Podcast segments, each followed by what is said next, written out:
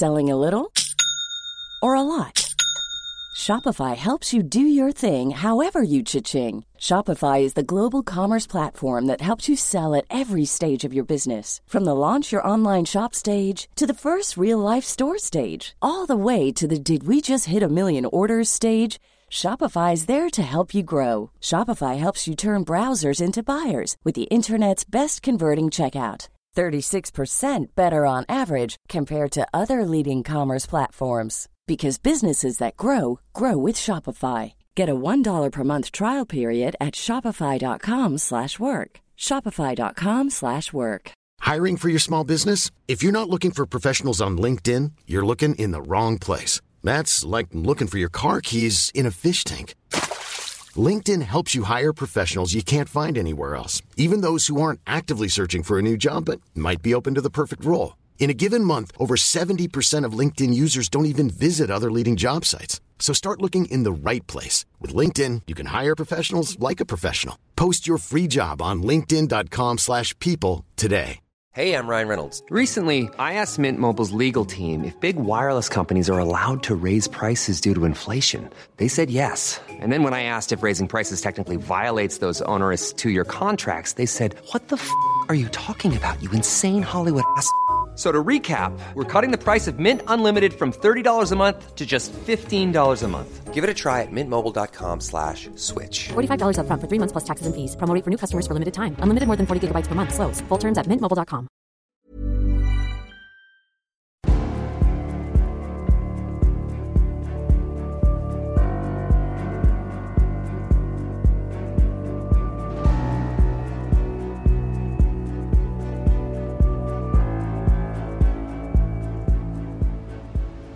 Du lyssnar på podcasten Samtal, en podcast med fokus på fria samtal. Jag heter Jannik Svensson och jag vill bjuda in dig till vår samtalsgrupp på Facebook. Länk till den hittar du på hemsidan www.samtal.ax. Jag blir också superglad om du vill vara med och hjälpa att stödja det här projektet. Det kan du göra på www.patreon.com samtal eller genom att swisha mig på nummer 070-3522 472. Länkar och nummer hittar du på hemsidan www.samtal.ax. Jag släpper nya samtal varje onsdag året runt och tar tacksamt emot tips ifall det finns någon du vill höra i podden. Idén bakom podden är att fokusera på fria samtal. Vi tror att öppenhet är grunden för det demokratiska samtalet och vill uppmuntra dig som lyssnar att exponera dig för samtal med någon du inte håller med om. Jag heter Jannik Svensson och du lyssnar på podcasten Samtal. Monica Roll är lokförare, vänsterpartist och fackligt aktiv. Hon bor i Stockholm och är intresserad av ekonomisk politik, samhällsfrågor och fackens roll i samhället. Välkommen hit Monica. Tack så mycket, jättekul att vara med. Mm, jättekul att du vill vara med och jag tycker att det är extra roligt att du är med för att jag har många gånger sjungit klagosånger om att det är jättesvårt att få med kvinnor från vänstern i podden. Eh, det är någonting som jag har försökt extra mycket med och lagt extra mycket tid på, men det är supersvårt. Och nu är du här. Ja, det är jättekul att vara med. Jag tycker det är lite tråkigt. Jag vet inte om det är någon sorts beröringsskräck kanske med vissa gäster, men, men personligen så uppskattar jag det du gör väldigt mycket och jag tror väldigt mycket på samtalet och det här initiativet eh, som du tar. Mm.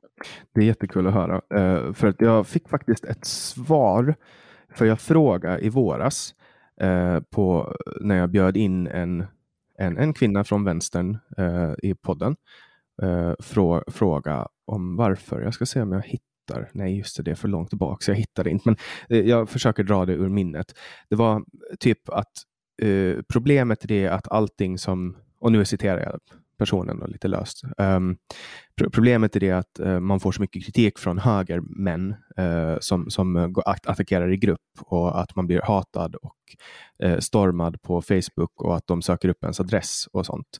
Uh, och det var, det var hennes förklaring då till varför hon trodde att, att uh, kvinnor från vänstern inte ville vara med.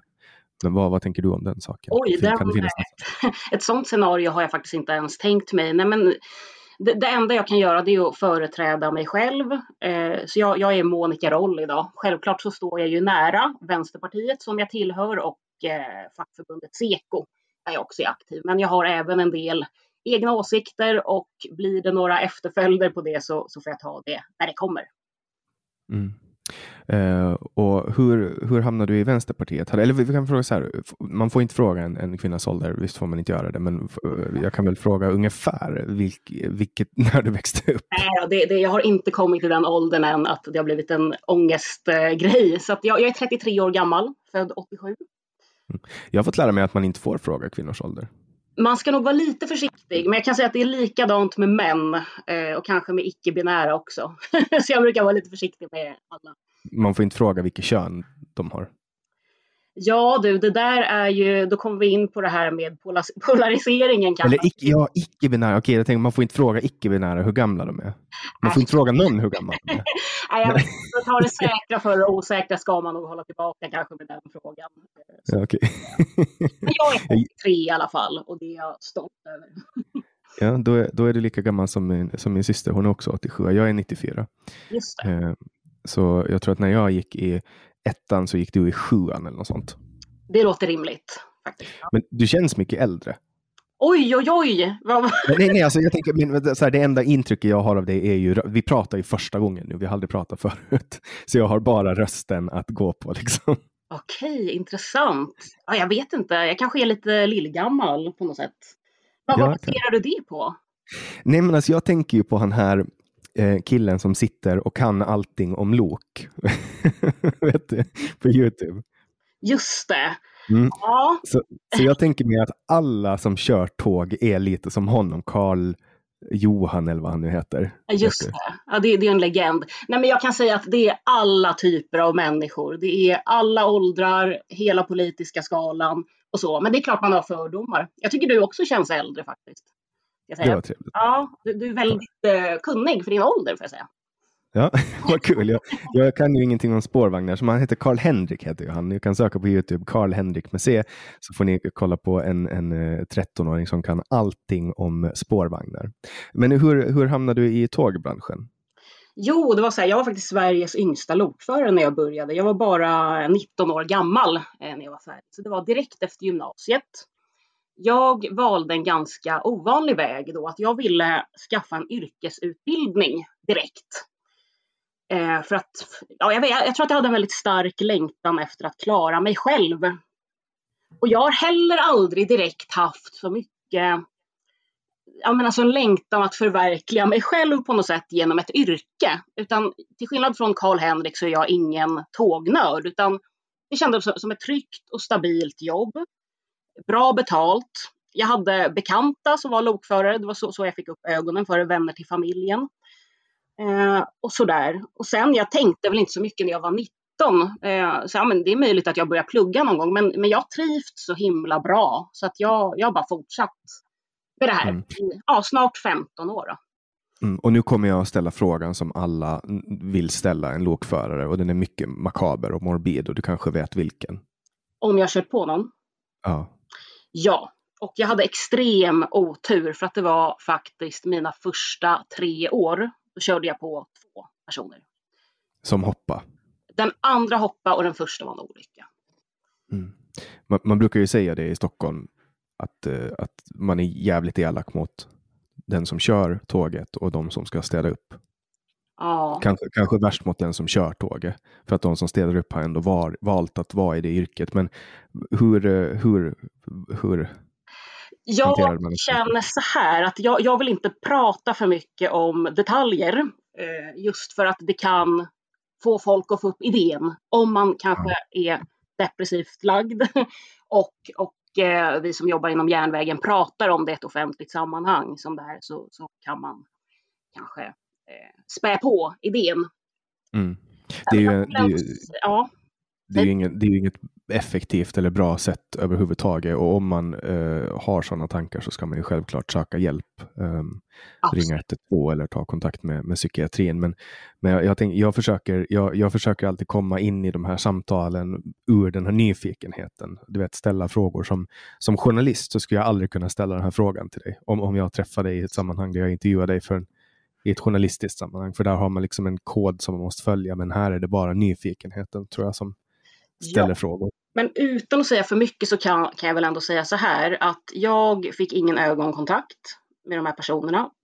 Um, och, och det, det, var liksom inga minderåriga eller, eller någon så alltså det hade kunnat vara mycket värre situation så att jag återhämtade mig ganska fort och fick väldigt bra stöd från de företagen jag jobbade på.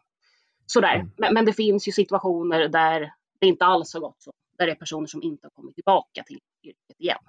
Det måste ju vara, alltså, en, alltså en, det är bland det värsta som kan hända på, på jobbet, tänker jag. Alltså hur, hur hanterar man det psykiskt? För det där, det där måste ju ha jagat dig länge efter. Egentligen inte. Jag vet, vi kanske kommer in på det här när vi kommer till, till min politiska åskådning. Men jag är väldigt rationell ofta. Eh, och att, att, att, se att jag kan ju inte, det, det kanske tar en till två kilometer för mig att bromsa ett tåg. Första gången var med ett godståg. Som, ja, det hade två lok. Det var jättetungt, alltså vägde flera tusen ton. Det går inte att bromsa bara sådär. Och sätter jag in det i ett sammanhang, då känner jag ju ingen personlig skuld. Det fanns inget du kunde göra? Nej, men man kan inte göra det när det är bromssträckor på över en kilometer. Det, det går Nej. inte. Det går inte. Nej. Nej, jag förstår. Men nu har jag, nu har jag ställt den frågan i alla fall. Och jag har tänkt så här, när jag träffar en, en lokförare, då kommer jag att ställa den frågan. För jag har alltid undrat liksom, det, ja. alltså, man dras ju av, av någon anledning så dras ju människan till sådana morbida saker. Du vet på Netflix så är det ju alltid någon så här seriemördardokumentär som streamas mest. Alltid. Just det. Men det intressanta är att träffar du någon annan lokförare kommer du kanske få ett annat svar för att det är så individuellt hur du reagerar och hanterar en sån situation. Mm. Jag förstår. Eh, hur, hur kommer det sig att du blev eh, fackligt aktiv då? Det är faktiskt inte så länge sedan. Det är väl tre år sedan bara, så att jag hann ju med att jobba väldigt länge. Eh, jag blev faktiskt politiskt aktiv först. Eh, det är väl drygt fyra år sedan kanske. Och sen så kom jag in på det fackliga efter det politiska. Det är lite ovanligt. De flesta går ju andra vägen, att man börjar kanske med att vara aktiv lokalt på sin arbetsplats och sen blir man politiskt medveten efter det. Men för mig var det åt andra hållet. Man börjar i facket och sen går man med i Vänsterpartiet. Faktiskt, alltså det, det, är inte helt ovanligt att, att det är så. eller, eller typ man startar ett företag och sen går man med i Moderaterna. Ja, kanske, det vet jag inte. Men jag kan säga att, att, att du börjar kanske på din arbetsplats och sen går du med i vänstern eller sossarna eh, efter ett tag. Det är mycket mer vanligt än tvärtom man nudgas väl ganska lätt åt det hållet när man håller på med fack. Det är väl inte supermycket högerspöken eh, inom fackrörelsen? Nej, det är det ju inte. Alltså det, det finns, eh, men, men de är oftast ganska tysta om det. Och när det gäller eh, Sverigedemokraterna så får du inte ha förtroendeuppdrag, tror jag, inom de flesta LO-förbund. Eh, för LO eller för Sverigedemokraterna? Eh, inom LO om, om du är medlem i Sverigedemokraterna. Jag, jag tror, jag, jag vet inte exakt hur det ser ut, men jag vet att vissa förbund är det så. Men det är klart att det finns sympatier åt det hållet också. Men då kanske folk inte säger det så högt så att säga. Vad, vad tycker du om, om det då? Um, nej, men, men, men alltså det är ju en stor fråga för att det jag upplever bland mina kollegor till exempel eller medlemmar i den fackklubb där jag är aktiv som, som är åt det hållet, det är ju faktiskt många eh, missnöjda eh, för detta vänsterväljare. Faktiskt. Så att, ja, man, man, ilskan läggs ju åt ett visst håll fast den kanske borde läggas någon annanstans ibland, kan jag tycka. Eh, mm. så, så, att jag har ju en, en förståelse eh, för det. Att, att folk kanske väljer att rösta på Sverigedemokraterna ändå. jag försöker få dem att välja någonting annat. Ja. ja, det är väl kanske bättre att peka på vettigare alternativ än att uh, utesluta dem ur, ur paraplyförbundet för fackförbunden. Precis, fast det är ju just när det gäller förtroendeuppdrag. Men jag förstår ju det också, alltså fackförbundens ledningar. Eh, de, de, de måste ju liksom göra så på något sätt. Eh, man måste följa den linjen. Alltså det är bara att kolla på politiken på januariavtalet, att man ska stänga dörren åt det hållet. Det, det är möjligt om Sverigedemokraterna kanske växer till ett regeringsparti om några år, att, att det blir på ett, på ett annat sätt. Men, men ja, det är så det ser ut nu i alla fall. För jag menar, Sverigedemokraterna ur mitt perspektiv är de väldigt långt till vänster, alltså rent ekonomiskt. Det håller jag absolut inte med om. ja, men alltså jag, alltså jag kollade in deras skuggbudget som de gjorde för förra året. Och det var liksom, eller för 2021. Och, och det var ju liksom ökade utgifter, ökade utgifter, mera stat, mera stat, mera stat, mera kontroll. Det är vänsterpolitik i min värld. Alltså det kan Mm. i och för sig bero på corona ganska mycket också att eh, alltså med den eh, det BNP-fall vi har haft, då måste ju staten gripa in. Det är väl inget parti där man liksom vill strama åt i de offentliga finanserna just nu. Så att så Sverigedemokraterna följer väl bara mängden egentligen där. Jag, jag tänker att det är ett perfekt tillfälle att, att strama åt olika saker. För man får ju, det är ändå massa människor som du vet, inte kan gå till sina jobb och så vidare. och så vidare. Alltså man, man hittar ju olika sätt att effektivisera och, och så. Men det är ju det man inte gör. Hur menar du då med liksom effektivare produktion? Eller att man borde. Eh, man gör ju inte nu, absolut inte, men man borde. Ja, ja det, det borde man verkligen göra, men, det- men det är ju inget som kommer med en handvändning. Tvärtom så är ju är ju väldigt beroende av staten nu. Alltså både företagen behöver ju de här bidragen eller lånen som, som staten kan. Ja, men staten kan ju också sluta ställa krav på eh, företagen. Ni behöver inte betala skatt. Det, det jag tycker att det är första, första bidragsformen man bör göra är att ta bort skatten från företag och sträva med att för, beskatta dem så lite som möjligt. Ja, det är ju en ganska, eller en väldigt libertariansk ståndpunkt eh, får man säga. Ja, jag är ju väldigt libertarian också. så. Jag har anat det, jag har anat det. Nej men där är vi ju väldigt olika. Eh, jag, jag ser det ju som väldigt nödvändigt att staten tar ett stort ansvar. Eh, vi kan, ja, men jag, har ju, jag kan ju komma in på det att jag har ju varit med och skrivit ett finanspolitiskt manifest som heter Totalrenovera Sverige. Som handlar just om lånefinansiering Eh, och som vi har drivit då inom Vänsterpartiet där vi vill se att man ökar de offentliga finanserna för att kunna göra stora investeringar från statens håll. Så att det här har ju vi legat på med redan innan coronakrisen. Att med, med de goda statsfinanserna vi har i Sverige, då finns liksom alla möjligheter att staten går in just för att investera och öka sysselsättningen. Men efter att corona har brutit ut så, så har ju det här blivit konsensus liksom. Att marknaden Men, sysselsättning, alltså inte, inte eh, riktiga arbeten då? Eh, jo, absolut riktiga arbeten. Eh, först och främst riktiga arbeten skulle jag säga. För sysselsättning, när man pratar om sysselsättning, det gör ju alltid Stefan Löfven eftersom han har så hög arbetslöshet. Så pratar ju han om statligt subventionerade jobb istället, eh, vilket där ingår folk som jobbar och folk som är sysselsatta. De har jobbat någon timme per vecka på ett statligt avlönat jobb. Då pratar man om sysselsättning, att de har något att göra. Men i min värld så är det där ett nyckeltal som man har uppfunnit bara för att få det att se bra ut på papper. Man kan säga att sysselsättningen är hög. Jo, men man kan vrida och vända på statistik eh, och olika, olika regeringar gör ju på olika sätt. Alliansen, man vill få det till att ja, men, ökade eller minskade sysselsättningen under deras regeringsperiod. Vad var det? Vad var det? Det var någon minister, någon socialdemokratisk minister som sa att vi hade ett högt arbetarutbud eller arbetskraftutbud eller något sånt. Eh, istället för att säga låg arbetslöshet. Så det där är riktigt så här Orwellisk eh, new speech. Just det. Ja, men det, du får försöka använda ett positivt eh, språkbruk som ansvarig politiker. Nej, men, I min värld är det där fake news. Alltså det hittar du liksom vrider och vänder. Det är manipulation. Det är liksom fulspel ur mitt perspektiv.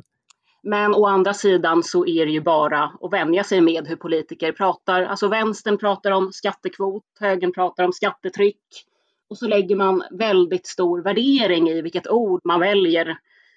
Eh, och det, det är väl klart att man dras med i det där, men om man ser bortom språkbruket så tänker jag väl så här då om sysselsättning att alltså det beror ju på vad folk efterfrågar. De flesta vill ju ha stabila, trygga jobb.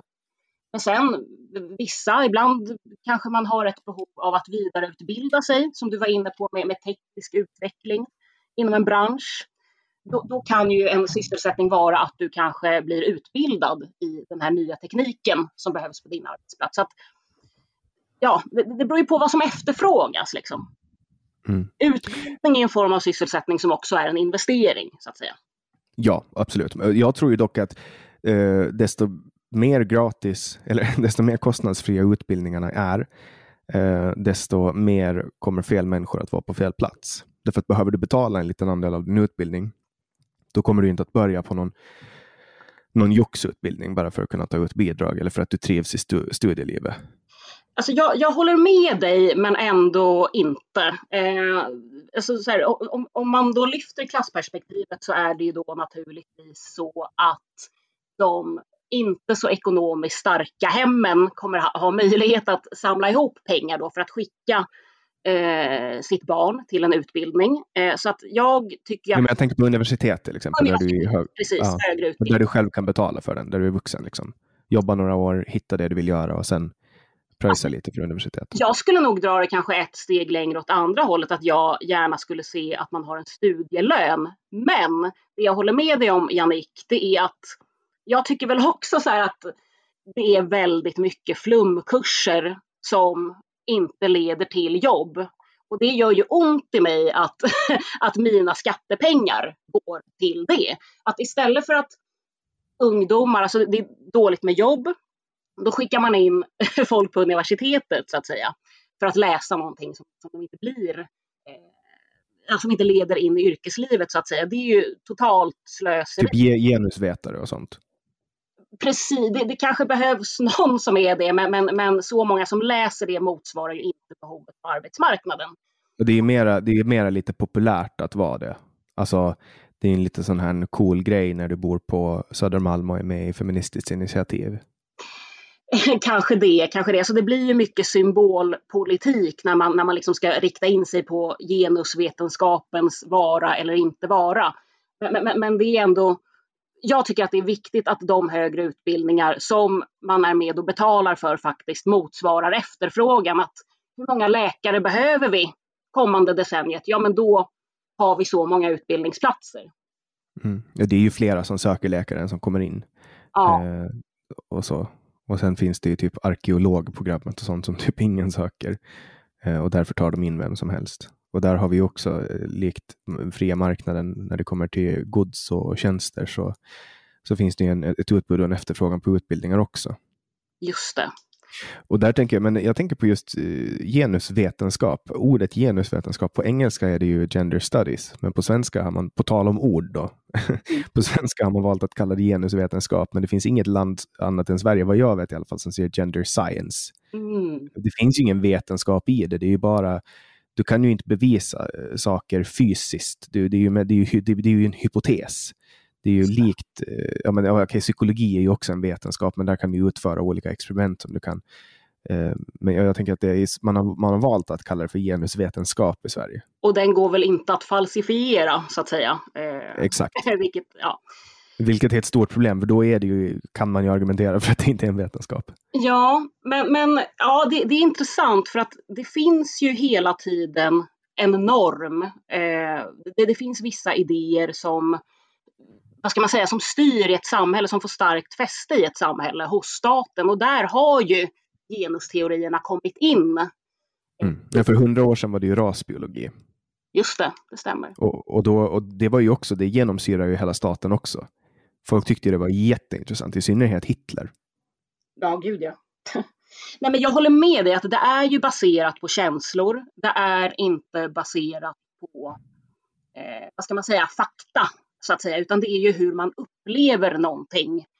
Eh, och det är alltid problematiskt. Eh, jag säger inte att det inte ska finnas någon genusvetenskap, eh, men, men, men eh, jag, jag, kan tycka att det här är problematiskt när, vad ska man säga, känslobaserade eh, jag vet inte om man ska kalla det ideologier, men att det får ett så starkt fäste. Så ja, men jag tänker att de kan, alltså, om de vill läsa det så kan ju de få betala för det själv. Alltså, precis som till exempel, det finns inte många PT-utbildningar i Sverige som är statligt finansierade.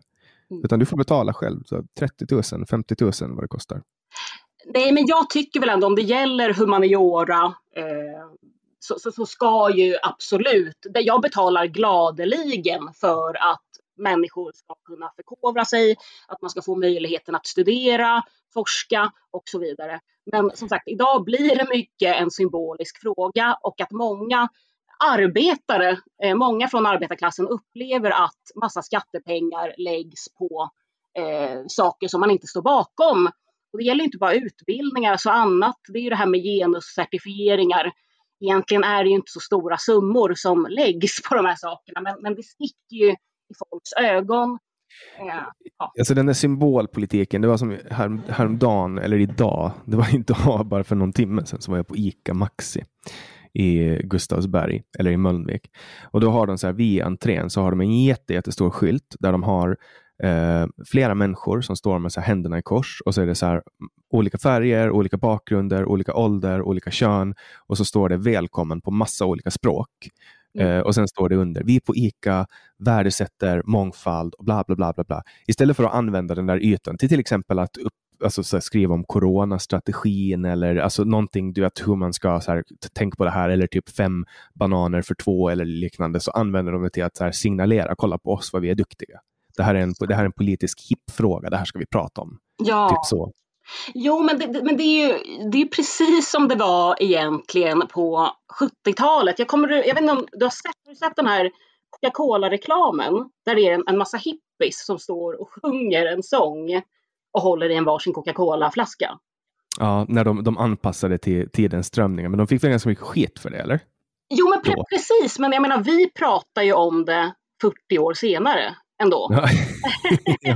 det är liksom samma sak idag, att alltså, företag knyter an till eh, det, det, som är någon sorts politisk medvetenhet och försöker sälja med det. Alltså H&M har ju använt ja. BLM, eh, kroppsaktivism är väl... Eh, Men H&M har ju också gjort bort sig. Vi har pratat om det i somras i min andra podd, eh, Generation YX, hur de hade en bild på ett, ett, svart barn som stod i en tröja som det stod Coolest Monkey in the Jungle på.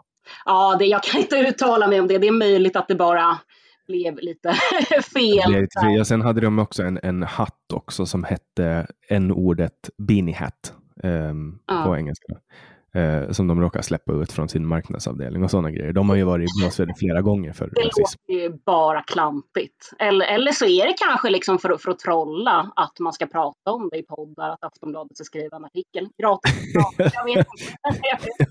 de fick mycket i alla fall, men alltså, jag vet inte. De gjorde, som du säger, de gjorde en grej av BLM på samma sätt som Gillette gjorde en grej av metoo. Gjorde de det? Hur gjorde de då? De gjorde ju någon, någon uh, the best a man can get vad är deras slogan, så ändrar de slogan till the, Be the best a man can be eller något sånt. Mm. Uh, de, och så gjorde de en grej med så här, folk som tittar på flickors rumpor och grejer. Så Herregud. Ja. De satte också redo på Jag är inte alls förvånad, men jag tycker, jag har lyssnat på en del avsnitt i din podd. Eh, jag är väldigt, jag gillar att lyssna liksom på allt möjligt, läsa allt möjligt, försöka ha så lite skygglappar som möjligt och ta in eh, olika perspektiv. Och jag tycker ibland att man alltså till exempel att folk som varit med i den här podden lite lättvindigt kan definiera det som vänstern, alltså de människor som håller på med antirasism, feminism, att man, att man ska använda rätt pronomen, pronomen. Det är liksom de som är vänstern. Men jag vill ju mena att sådana här frågor, alltså för H&M att, att knyta an till BLM eller för Gillette att knyta an till metoo, det kostar ju ingenting för dem.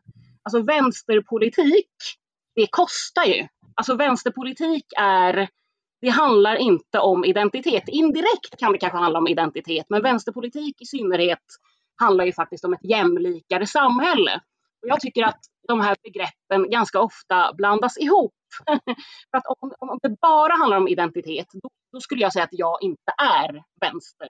För att för mig handlar det om så väldigt mycket mer. Mm. Ja, alltså vänstern, det, det, får man ju ändå säga. Jag, jag som står ganska långt ut på högerkanten, rent ekonomiskt i alla fall, jag ser ju att allt som handlar om ökade utgifter är vänsterpolitik. Så ur mitt perspektiv, och jag kan tänka mig att du som står en bit ut på vänsterkanten tänker att allt som, som inte Eh, handlar om eh, höjda utgifter eller, eller eh, utökad offentlig sektor är högerpolitik. Ja, alltså det där är ju en ganska grov förenkling. Eller jag kan väl också tycka att, alltså om vi tar Vänsterpartiet idag, har ju kanske hamnat i skattehöjningsträsket liksom i, i argumentationen att eh, du ska ha fastighetsskatt, arvsskatt, du ska höja värnskatten, marginalskatterna eh, och, och, på så sätt ska man ha en omfördelande politik. Och, och jag är också absolut för höjda skatter, för en omfördelande politik. Men jag tror ju inte att det är lösningen på allting. Det är därför eh, jag lyfter fram det här med lånefinansiering till exempel. Och det man måste se också med höjda skatter, det är ju att det minskar eh, efterfrågan eller köpkraften i ekonomin. Så att jag tycker också det blir att man ofta anklagas liksom för att bara vilja höja skatterna. Jag, jag tycker inte heller det per se behöver vara en vänsterståndpunkt alltid. Det, det är ju inte ovanligt att förneka eh, Lafferkurvan inom Vänsterpartiet. Ja, det ställer jag mig bakom också. Jag tycker ja. den är en myt. Tror du att Lafferkurvan är en myt? Eh, ja, det är min åsikt. Det förvånar mig. Um, nej men alltså den, om, vi, om vi bara recapar lite vad den betyder så att vi, vi menar samma sak. Det är att är det, om jag ska använda ditt språk, ett för högt skattetryck? Då, då, då vill människor inte... Nej men du, säg du. Okej, okay, ja. alltså Lafferkurvan är en, en statistisk modell som visar hur eh, människor beter sig i förhållande till hur skatterna är. Att det finns en sweet spot på hur du kan beskatta en befolkning där folk är beredda att jobba mycket och, och ändå känna att de får ut tillräckligt mycket av sina skattemedel för att vara nöjda med att betala skatt. Men om du fortsätter höja eh, på skatterna så kommer folk att bli knorriga. De kommer att eh, försöka, de kommer att betala mera saker svart för att de tycker att de får ut för lite i förhållande till vad de betalar till staten. Och det, här, det finns en kurva som, som, som man ritar upp som visar hur, hur man ska beskatta och var skattetrycket kan ligga för att folk ska vilja betala. Och där, där, det, är, det är lite kon, alltså kontraintuitivt, men eh, skulle, skulle man minska skattetrycket i Sverige, då skulle Sverige få in mera pengar i sin statskassa. Därför att då skulle människor börja jobba mera. Man skulle kunna ta ett extrajobb. Man skulle, kunna, man skulle handla mera för de pengarna man hade. Det skulle liksom svinga igång den ekonomiska politiken på ett, eller den ekonomiska köpkraften på ett sätt som, som gjorde att, att man fick in mera pengar. Men i Vänsterpartiet, som jag ser det i alla fall, så vill man, man är så styrkt i det här att staten ska få in sina pengar från medborgare som jobbar hårt och därför, därför är det inte ens värt det. Inte ens när det finns vetenskap som pekar på och säger att kolla, sänk skatten så får vi in mera pengar så är det inte värt för Vänsterpartiet att göra det därför att Vänsterpartiet lever på att ta in skatt från människor, på att minska det eh, privata ägandet. Ja, nej, men, men sen så finns det ju faktiskt eh, vetenskap inom citationstecken som säger precis tvärtom också. Eh, och sen så är det ju inte irrelevant när man pratar om det här vem som betalar skatt. Alltså jag tycker ju till exempel för pensionärer att, att man ska sänka skatterna eh, är, en, en självklarhet liksom efter många år av slit. Liksom. Då, då är det ju inte de som ska betala eh, stora delar av, av sin disponibla, eller så här, betala in till statskassan. Men däremot att man har en progressiv beskattning, att de som har mest betalar in en större del. För att, alltså, det, mm. kan... Men det är de som har mest som oftast har flest anställda och de känner sig orättvist behandlade och därför så flyttar de sina företag till Bahamas. Men det är också de som har mest som sparar mest pengar, som, som, som kan placera pengar på börsen och få dem att växa ännu mer genom spekulation. Och eh. skapar mera arbetsplatser åt folk så att folk har möjlighet att jobba. Ja, men, men om vi ser alltså inkomst eller förmögenhetsfördelningen i Sverige idag. Man pratar om den rikaste en procenten. Och inom den procenten är det ju egentligen en liten del av den som har fruktansvärt mycket pengar. Vad ska vi göra med dem då? Ja, alltså, jag, jag tycker ju till exempel att uh, idén om en kapitalbeskattning är positiv. Uh, en högre kapitalbeskattning. Sen kan man ju komma in på det här alltså med, med valutaregleringar. Eh, det, det, har ju varit väldigt framgångsrikt förr inom Sverige att man, man det som byggde upp vårt folkhem egentligen, eller under efterkrigstiden, var ju att du kunde inte föra in och ut valutan ur landet hur som helst. Eh, och jag, jag, tror att vi absolut kan lära en del av den tiden. För att, alltså... ja, det är ju väldigt enkelt att komma runt det. Det är ju bara att köpa råvaror utomlands. Ja. Ja, men, men, men alltså det är här man måste lyfta fram klassperspektivet eller kanske ett vänsterperspektiv. I men vi kan ju inte förbjuda handel med utlandet. Då kommer ju ekonomin och då måste vi ju ha en ny järnridå. Nu blir det ju väldigt svart och vitt.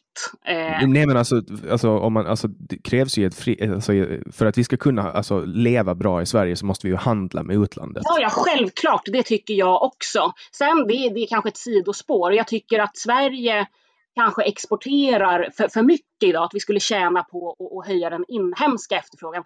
Men det jag pratar om är inte råvaror utan valutareglering. Alltså, vi kan se på Kina idag till exempel. Där de skyddar ju sin inhemska ekonomi genom att ha tullar på valutan. Att du kan inte föra in och ut valutan hur som helst.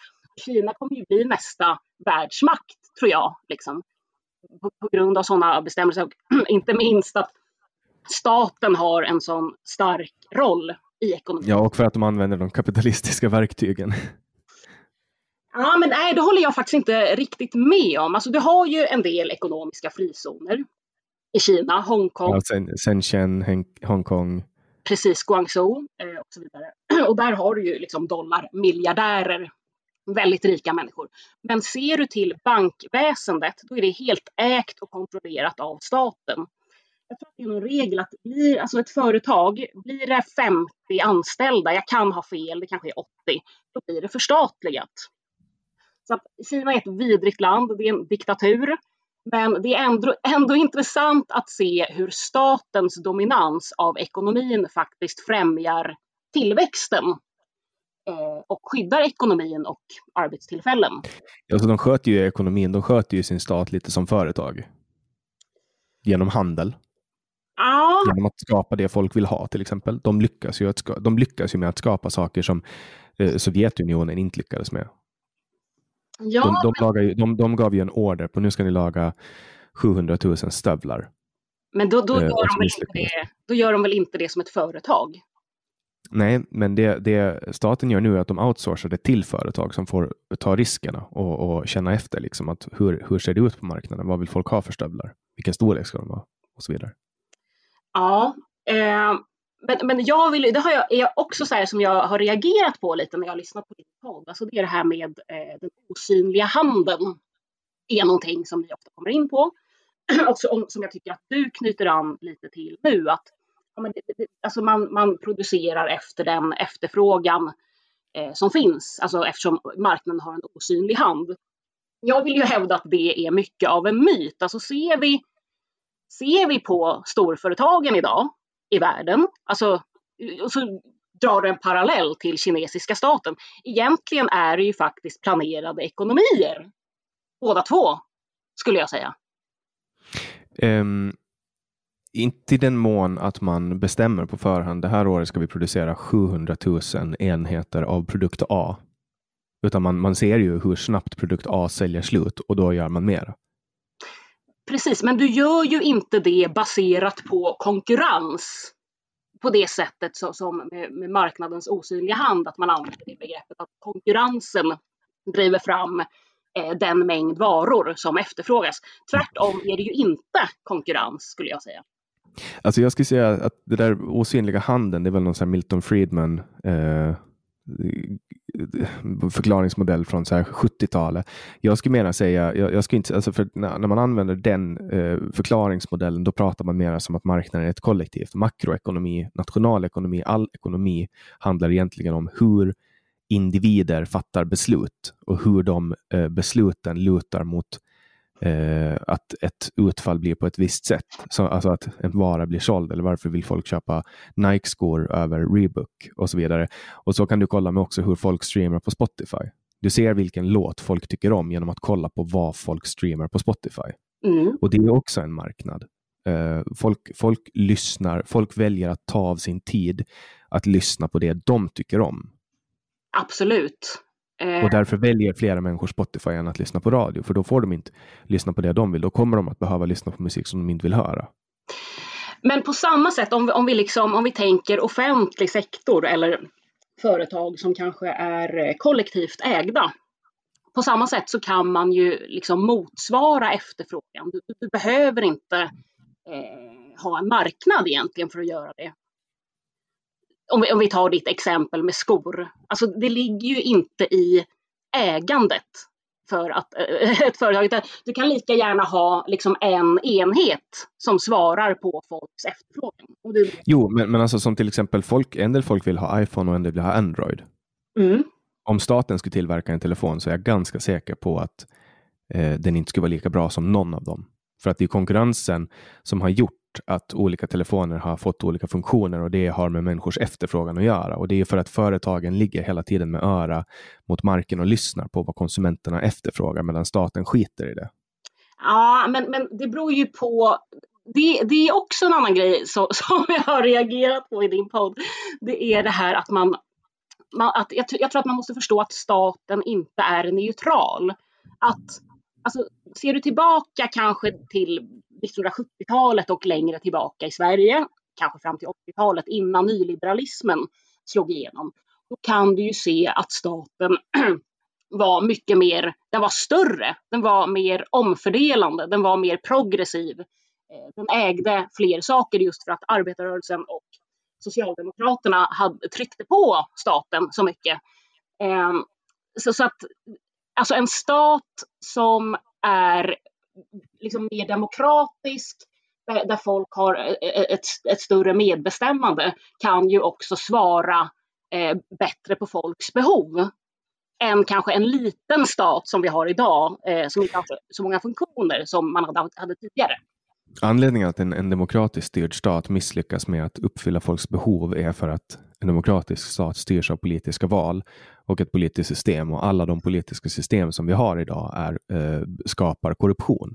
Därför att likt, alltså, eh, likt allt annat, alla arbetsplatser, alla skolor, alla sportklubbar, alla olika sammanhang så skapas en hierarki och sätt att runda de regler som finns. Eh, och, och, Så sker även inom politiken och det är därför det finns proffspolitiker eh, som inte alls är intresserade av att göra saker för folket utan de lär sig att prata fint eh, till människor eh, så att man ska få förtroende för dem eh, vart fjärde år och sen använder de sina fyra år till att eh, genomföra symbolpolitik och nöja sina väljare för att sen kunna gå tillbaka nästa år och säga tjena nu är jag sugen på 65 000 kronor i månaden igen.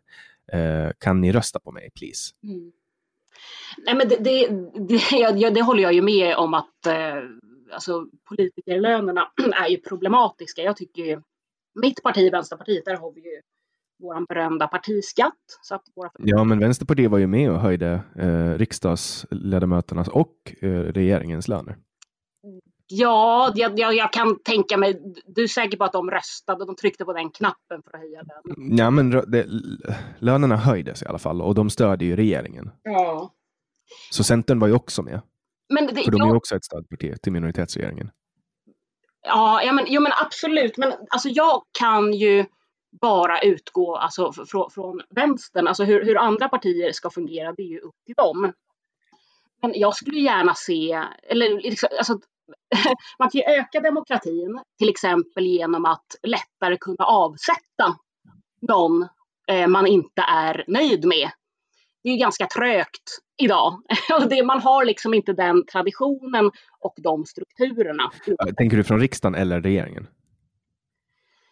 Eh, ja du, det, alltså, det, det, är ju lite både och egentligen. Men, men alltså, man får hitta en balans där.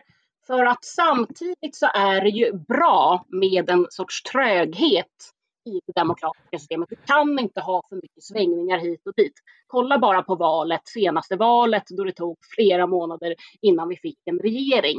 Eh, det, det, det, blir liksom ingen bra politik. Budgeterna drar åt alla håll. Alltså det är en fördel att ha en tröghet i demokratin också. Att, att du kan ha politiker som, som sitter länge och kan genomföra saker. Alltså se på socialdemokratin under 1900-talet.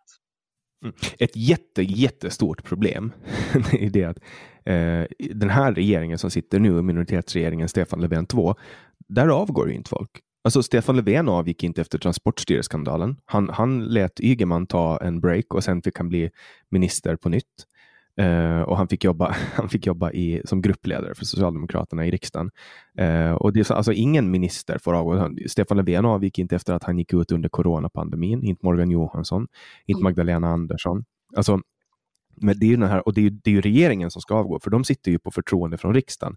Men i riksdagen så finns det en anledning till att man inte kan avgå. En riksdagsledamot kan inte avgå. Och Det har att göra med att, och man kan inte heller avsätta dem om de inte blir dömda för ett grovt straff eller har synnerligen vägande skäl för att få begära befrielse som måste godkännas av två tredjedelar av, av riksdagen. Och, och Det har att göra med att att eh, majoritetsblocket inte ska kunna kasta ut obekväma människor från oppositionen. Därför är det jättestark lagstiftning kring att man inte ska kunna avsätta någon från, från riksdagen om det inte finns jättestora eh, problem. Men, men däremot regeringen, att inte de kliver ner eller att inte Vänsterpartiet sätter tryck på Socialdemokraterna och att inte Centern gör det, det, det ställer jag mig jättefrågande till. För det här är ju människor, alltså, vi såg ju hur, hur den här sossetoppen nu var ute och lalla på stan eh, trots att de själva stod och sa att undvik de här offentliga sammankomsterna. Ja, det, det, alltså vi, vi har ju liksom politiska vildar å andra sidan, så det, det är ju någonting vi får se. Det är rätt intressant egentligen att, att, att den, den, personen tillhör inte längre det partiet som eh, folk har röstat på, utan den kan ju driva sin egen linje i riksdagen egentligen. Så att, visst, du sitter kvar, du kan ändå fortsätta som politisk vilde så att säga. Så så är det ju. Men när det gäller regeringen, eh, vi har ju sett folk så, som har eh, fått avgå, även partiledare. Men jag tror ju faktiskt att det här januariavtalet är någonting som, som spelar in. Att mittenpartierna vill hålla ihop. Man vill inte eh, skapa en för stor instabilitet eh, när det borgerliga blocket är så starkt. Då, Nej, men det där är ju också, man har ju länge hållit på med alliansfritt Sverige från vänsterhåll. Och nu har man ju fått det. Du menar alliansen och borgerliga partierna? Ja, alltså man, vänstern höll på länge, alltså Socialdemokraterna, Miljöpartiet, Vänsterpartiet höll på länge med alliansfritt Sverige som var någon kampanj för att upplösa alliansen. Ja, men alliansen är ju upplöst och liberal. Ja, nu är den det. Nu är den det. Stödpartier. men så att, jag, vet, jag, jag, tänker ju i alla fall att, att politiken skulle kunna funka på ett mer dynamiskt sätt. Men det bygger ju också på att folk är mer aktiva. Eh, och sådär. Men jag kan också, jag menar det har ju varit drev mot, mot Ebba Busch ganska, tydlig, ganska nyligen. Eh, och sådär. Alltså, ibland behöver ju folk en andra chans. Alltså det är ju faktiskt mycket opinionen och media Eh, och hur andra partier väljer att, att trycka på. Det är det som mm. avgör mm. huruvida någon blir avsatt. Och media finansieras till stor grad av, av eh, mediastödet som, som drivs fram av vänsterpolitik. Det kommer upp vänsterpolitik och det går till vänsterpolitiska tidskrifter mycket. Alltså Aftonbladet och Expressen har ju båda lutningar mot vänster och, och, och DN till exempel och sen finns ju alla ETC och så vidare. och så vidare. Ja, men, men, men jag kan väl tycka ändå liksom att ett visst, visst pressstöd är berättigat just för att medierna fyller en så etablerad funktion i vårt samhälle att förmedla vad som händer. Det är så vi får vår information. Men sen tycker jag också om vi ser på sociala medier. Alltså sociala medier är, är ju egentligen väldigt demokratiska. Vem som helst kan skriva vad som helst och är du Ja, du, du kan bli viral om du har någonting att komma med som folk vill läsa. Så där har du ju eh, en, en, väldigt stor demokrati egentligen eh, på sociala medier. Där, där, du kan få ut andra åsikter jämfört med de etablerade medierna. Så att eh, liksom pressstöd i all ära, men många får ju, många läser ju sina nyheter på, på helt andra plattformar. Mm. Och det är ju det som är grejen med att jag, jag tycker inte att pressstöd överhuvudtaget är berättigat längre. Det borde bort helt och hållet. Ja, alltså det är möjligt. Jag, jag följer ju den här debatten om public service och jag tycker att den är intressant. Alltså det är ju helt klart ett medium som har spelat ut sin roll. Eh, folk tittar inte på tv längre och de summorna som, som tilldelas eh, public service är ju absolut inte rimliga. Så jag tror absolut att det är ett sjunkande skepp. Men jag tycker ändå att staten faktiskt har en, en, en roll att, ja, men att främja en, en, en fri media. Eh, så här, mm. jag vet inte exakt hur det skulle se ut. Ja, alltså man, genom att ha en grundlag så, så främjar man ju fri media. En eh, grundlag som säger att eh, det här får du göra, det här får du inte göra. Vi skyddar det fria ordet utan att gå in och intervena. Men då kommer du ju också in på det här med stora koncerner, att Bonnier, Schibsted besitter enorma resurser jämfört med vad kanske du och jag gör. Och det är ju för att de gör bra produkter. Ja, men... så, fort de, så fort de slutar göra bra produkter och tjäna pengar så kommer de att förintas eh, från marknaden. Och precis, alltså media ska ju vara objektiv, men det är den ju aldrig. Utan du får aldrig... Media kan inte vara objektiv. Det där är en av de, det där är en av de största myterna i, i världshistorien. Ja, att jag... media kan vara objektiv. Det är helt sjukt att, att, att höra människor som bara, ja men med, vi ska vara opartiska. Mm. det går inte. Inte ens en dator är opartisk. Jag håller med. Och man ser att SVT försöker ju, de gör ju försök till att vara opartiska kanske, men, men, men det är de ju inte. Eh. Vilka håll tycker du de lutar åt? Eh, nej, men, men, det är ju absolut åt eh, något sorts vänster mittenhåll skulle jag säga. Och då menar jag kanske inte alltid vänstern på det sättet jag skulle vilja säga, där vi pratar fördelningspolitiskt. Men när det gäller värderingsfrågor eh, lutar det ju åt kanske, jag menar, vad ska man säga, det politiskt korrekta hållet. Kan jag, säga. Mm. Ja, alltså, jag tänker på det största exemplet som finns. Det är när eh, Joakim Ruist kommer till eh, SVT för att presentera kostnaden för flyktingar. Mm. Där han pratar om asyl, invandring och, och, hur mycket det kostar per flykting. Och så presenterar han siffror om att, att det är en förlustaffär för Sverige. Eh, men han argumenterar inte för att man inte ska göra det, utan han säger att man ska ha flykting eller asylinvandring då på grund av mm. ekonomiska skäl. Eh, det menar, humanitära skäl, inte ekonomiska.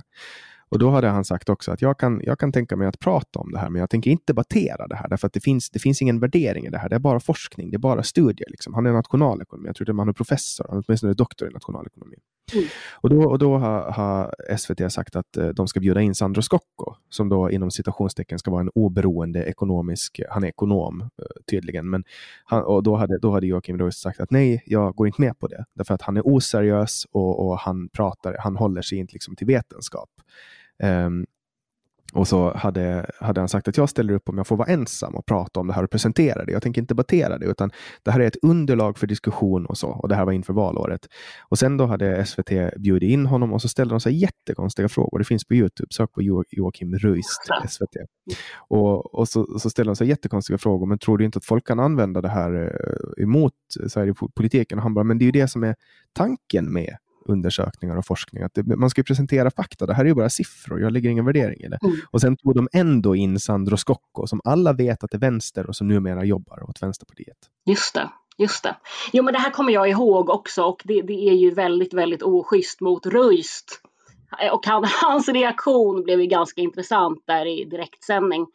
Eh, men han var ju med i Kvartal, tror jag, i deras intervjupodd där någon vecka senare. Och han, alltså han har ju åsikter som är väldigt invandringspositiva, eh, skulle jag säga. Men precis som du säger, alltså hans forskning är ju objektiva fakta. Att det var ju ingen jättestor summa heller, det var väl 50 miljarder årligen, en procent av BNP, tror jag, som han räknade att invandringen kostar. Och nej, men det, det är ju självklart inget schysst om han har blivit lovad någonting, eh, att få en viss typ av frågor och så, så blir det precis tvärtom. Ja, men också att man tar in en eh, oseriös ekonom som Sandro Scocco som alla vet att är vänster, som man vet att det är färgad. Och nu, nu, sen blev han ju anställd av Vänsterpartiet för att han är vänster, för att han är en bra eh, företrädare för vänsterpolitik. Det där är ju ungefär som att ta in Timbros chefekonom och, och, och debattera eh, frihandelsavtal. Jo. Man vet ju var den kommer att, att slå. Nu skulle jag inte kalla Sandro Scocco för oseriös. Eller jag har stor respekt för honom. Jag vet inte hans utbildningsbakgrund, men det tycker jag är mindre intressant. Eh, för, för han har en, del, en hel del intressant att komma med. Mm. Jag, delar jag, jag, inte, jag delar inte Sandros syn på invandring. Jag förstår ju också just i public service att du måste ta fram olika sidor. Jag börjar osökt tänka på det här med vaccinkritik eh, där man vid ett antal sammanhang i SVT har bjudit in vaccinkritiker när det har debatterats. Och det har ju fått mycket kritik. Så att alltså i vissa frågor då har du en väldigt stor konsensus. Eh, och så kanske det är ett fåtal som ifrågasätter någonting. Då kanske det är mindre lämpligt att bjuda in någon med motsatt åsikt. Men ja, de, får ju, de får ju oproportionerligt mycket att säga till om i den frågan. Vaccinkritikerna? Ja, exakt. Ja. Alltså man, får, man ger ju dem en enorm plattform genom, genom att låta dem eh, debattera med någon som håller med, som har liksom 80 procent av befolkningen, 85-90 procent ja. av befolkningen på sin sida. Så ger man en, en sån liten, liten, liten klick, jättestor plattform, då sprider de sina idéer.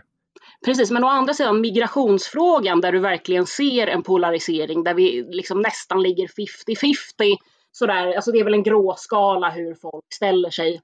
Eh, då, då, tycker jag att det är rimligt att man ändå tar in två olika ståndpunkter. Men jag tycker ju inte... Men jag ser aldrig Per Öberg från Nordiska motståndsrörelsen i SVT och pratar om invandring. Nej, det är väl många anledningar till det. Men det finns 2000 nazister i Sverige. Typ li lika många som det finns vaccinförnekare eller vaccinmotståndare. Typ. Men det här var ju Aktuellt eller Rapport. Eh, där ska du väl ändå liksom belysa de aktuella frågorna och på något sätt ja, de stora strömningarna eh, i samhället, var de står i vissa frågor. Så det är, visst, man kan väl göra en dokumentär om NMR eller sådär. Jag har sett klipp från Almedalen där, där de kommer fram. Samma sak åt, åt vänstersidan. Kommunister som får komma, komma till tals. Men att extremer står i Aktuellt och kommer till tals är ju kanske inte så ofta det händer och det tycker mm. jag är så konstigt. Jag, jag, jag intervjuade en nazist i Almedalen för, för förra sommaren. Mm. Och det var, alltså, jag tänkte på det häromdagen för jag såg i en Facebookgrupp att någon hade sagt att skrev så här att ja, det är så roligt att se nazister som förnekar förintelsen för att eh, fast det är det som är deras mål, att judarna ska dö. Och, och den frågan ställde jag av nyfikenhet eh, till, till han Per Öberg då, i, eh, i Almedalen. Jag ställde så här frågan, men alltså om ni vill ju att judarna inte ska finnas och vara här och så. Varför förnekar ni då att förintelsen har funnits? Det skulle väl vara bra om den har funnits. Och då blir han så här, men vad, va? Så vi vill inte döda folk. Så varför tror du att jag vill döda folk? Han blev så här chockad och nästan lite illa upp för att jag bara antog att han tyckte att mord var okej. Okay. Eh, och då får jag någonstans tugga i mig att ja, men, han kanske inte tycker det. För det han förklarade för mig var i alla fall att han vill att eh, de ska eh, flytta någon annanstans. Just det, man ska leva separerade. Eh. Ja, men, men han menar att han vill inte skicka in dem i någon dödsfabrik intressant. Mm, ja, och, då, här, och då, får jag, då får jag ändra min bild, för jag, jag kommer ju aldrig, även om jag vet att en nazist inte vill döda någon, så kommer jag aldrig att tycka att nazister är bra människor som jag vill beblanda mig med. Nej, men alltså ett begrepp som nazist, då knyter vi ju an till andra världskriget och alla vidrigheter som skedde då, där man faktiskt inte bara eh, utrotade judar utan även slaver och eh, andra folkgrupper. Um, så, så du, liksom, du läser ju in, alltså det är, det, jag tycker det är bra liksom, det här som du gör, att man sätter sig ner, man kan ha ett längre samtal, någon får komma till tals, men alltså, i, i dagens tidevarv då allting ska gå snabbt, då, då läser du in massa saker i begreppet nazist. Eh, så att man får ju tänka på det. Det är samma sak kommunist, socialist, liberal. Du, du, du läser in eh, en massa betydelser Ja, allt är samma för mig. Ja, visst. I mitt perspektiv. Du, jag måste fråga dig, alltså, hur, vad, vad har du fått för eh, mottagningar på det här? Har du fått mycket hat? Eh, var, var, du nervös när du gjorde den här intervjun med Per? Med nazisten? Ja. Eh, um, då var jag fortfarande så ny när jag poddade, så att när jag gjorde den, då hade jag, då hade jag bara hållit på i två, tre månader. Och på den tiden hette podden Säg vad du vill Åland. Jag bytte namn för exakt ett år sedan. Mm. februari. Och då gjorde jag det väldigt journalistiskt. Alltså jag förberedde frågor, jag pratade med, först pratade jag med honom och sen pratade jag med en, en judisk person då som fick kommentera det. Och prata. Så att jag liksom lyfte mot och så var jag så här, gjorde en disclaimer för jag sa att jag håller absolut inte med honom och så här. Så att jag var lite försiktig och jag var nervös innan för att jag visste inte vad jag förväntade mig. För att jag har ju den här bilden av att en nazist är någon som är, man, alltså de är farliga, de kan liksom komma med kniv på gatan och, och sparka ner en. Man har ju, alla har ju hört om de här hur nazisterna strök runt och sparkade ner invandrare i Gamla stan så på 80-talet och sånt. Eh, så att jag hade någon form av skrämselbild på det. Så att jag var lite så här, oj, en livslevande nazist. Lite som typ, oj, en livslevande tiger. Förstår du? Mm. så jag var nervös för det och jag gjorde så här konsekvensbedömning. Så här, ska jag göra det här? Kommer folk att bli arga? Eh, och det är visst att människor blir lite arga och så, men, men i det stora hela så, så tänker jag att, att om man vill motverka dumma idéer så är det ju bra att folk får höra hur dumma idéerna är så att de kan ta avstånd från dem själva genom egen bedömning. Jag tror inte att människor är dumma. Nej, nej. Och jag tror väl, vi får se hur det tas emot att jag är med här idag, men jag tror ju att de absolut flesta eh, tycker att det är positivt. Sådär. Men, men det är ju väldigt mycket den här beröringsskräcken idag. Och att folk är väldigt ängsliga. Eh, och, och, och, som du säger, alltså, våldsbejakande personer finns ju i alla läger. Eh, det finns säkert jätteintellektuella eh, nazister också. Eh, sådär, som, som mest sitter och tänker på, på sin kammare. Eh, men, men, men det är tråkigt, alltså det är en enorm ängslighet upplever jag idag. Eller vad säger du? Ja, det är ett stort problem. Uh, många, många som tackar nej, det är inte supermånga som tackar nej, men många som tackar nej gör det på grund av att de är ängsliga för hur folk ska uppfatta det. Och jag, jag, vet inte någon som har varit med här och sen fått skit för det. Förutom René Anetsko i början, som en ålänning då, som var med och så kritiserade han Socialdemokraterna. Han var en avhoppare. Mm. Och så var det jättemånga som anmälde det på Spotify och så blev han bortplockad och så vidare. Men i övrigt så har inte folk Folk, alltså de som lyssnar på den här podden är väldigt toleranta och de gör det alltså för att investera två timmar i veckan på att lyssna på en helt ny människa som man aldrig hört förut så krävs det att man är öppen och ha, har ett öppet sinne och klarar av att utsätta sig för andra människors åsikter. Annars lyssnar man inte på den här podden. Intoleranta människor lyssnar på annat. Mm. Och därför blir inte folk upprörda. Det är flera som har varit rädda för att oj, vad kommer jag att få för backlash av det här? Men det, det har aldrig varit dåligt. Liksom, det har aldrig blivit negativt, utan ofta så, så får jag höra från gäster att oj, det var många som hörde av sig till mig, alltså från, folk från vänster, ja, det var många som hörde av sig, alltså libertarianer och folk från höger och liberaler som var så här jättepositiva till, till samtalet och så. Just. Och tvärtom också. Men det är intressant att du använder begreppet tolerans, för det är också något som används av vänstern. Alltså mm. till skillnad från eh, rasister då, eh, att, att du måste vara tolerant.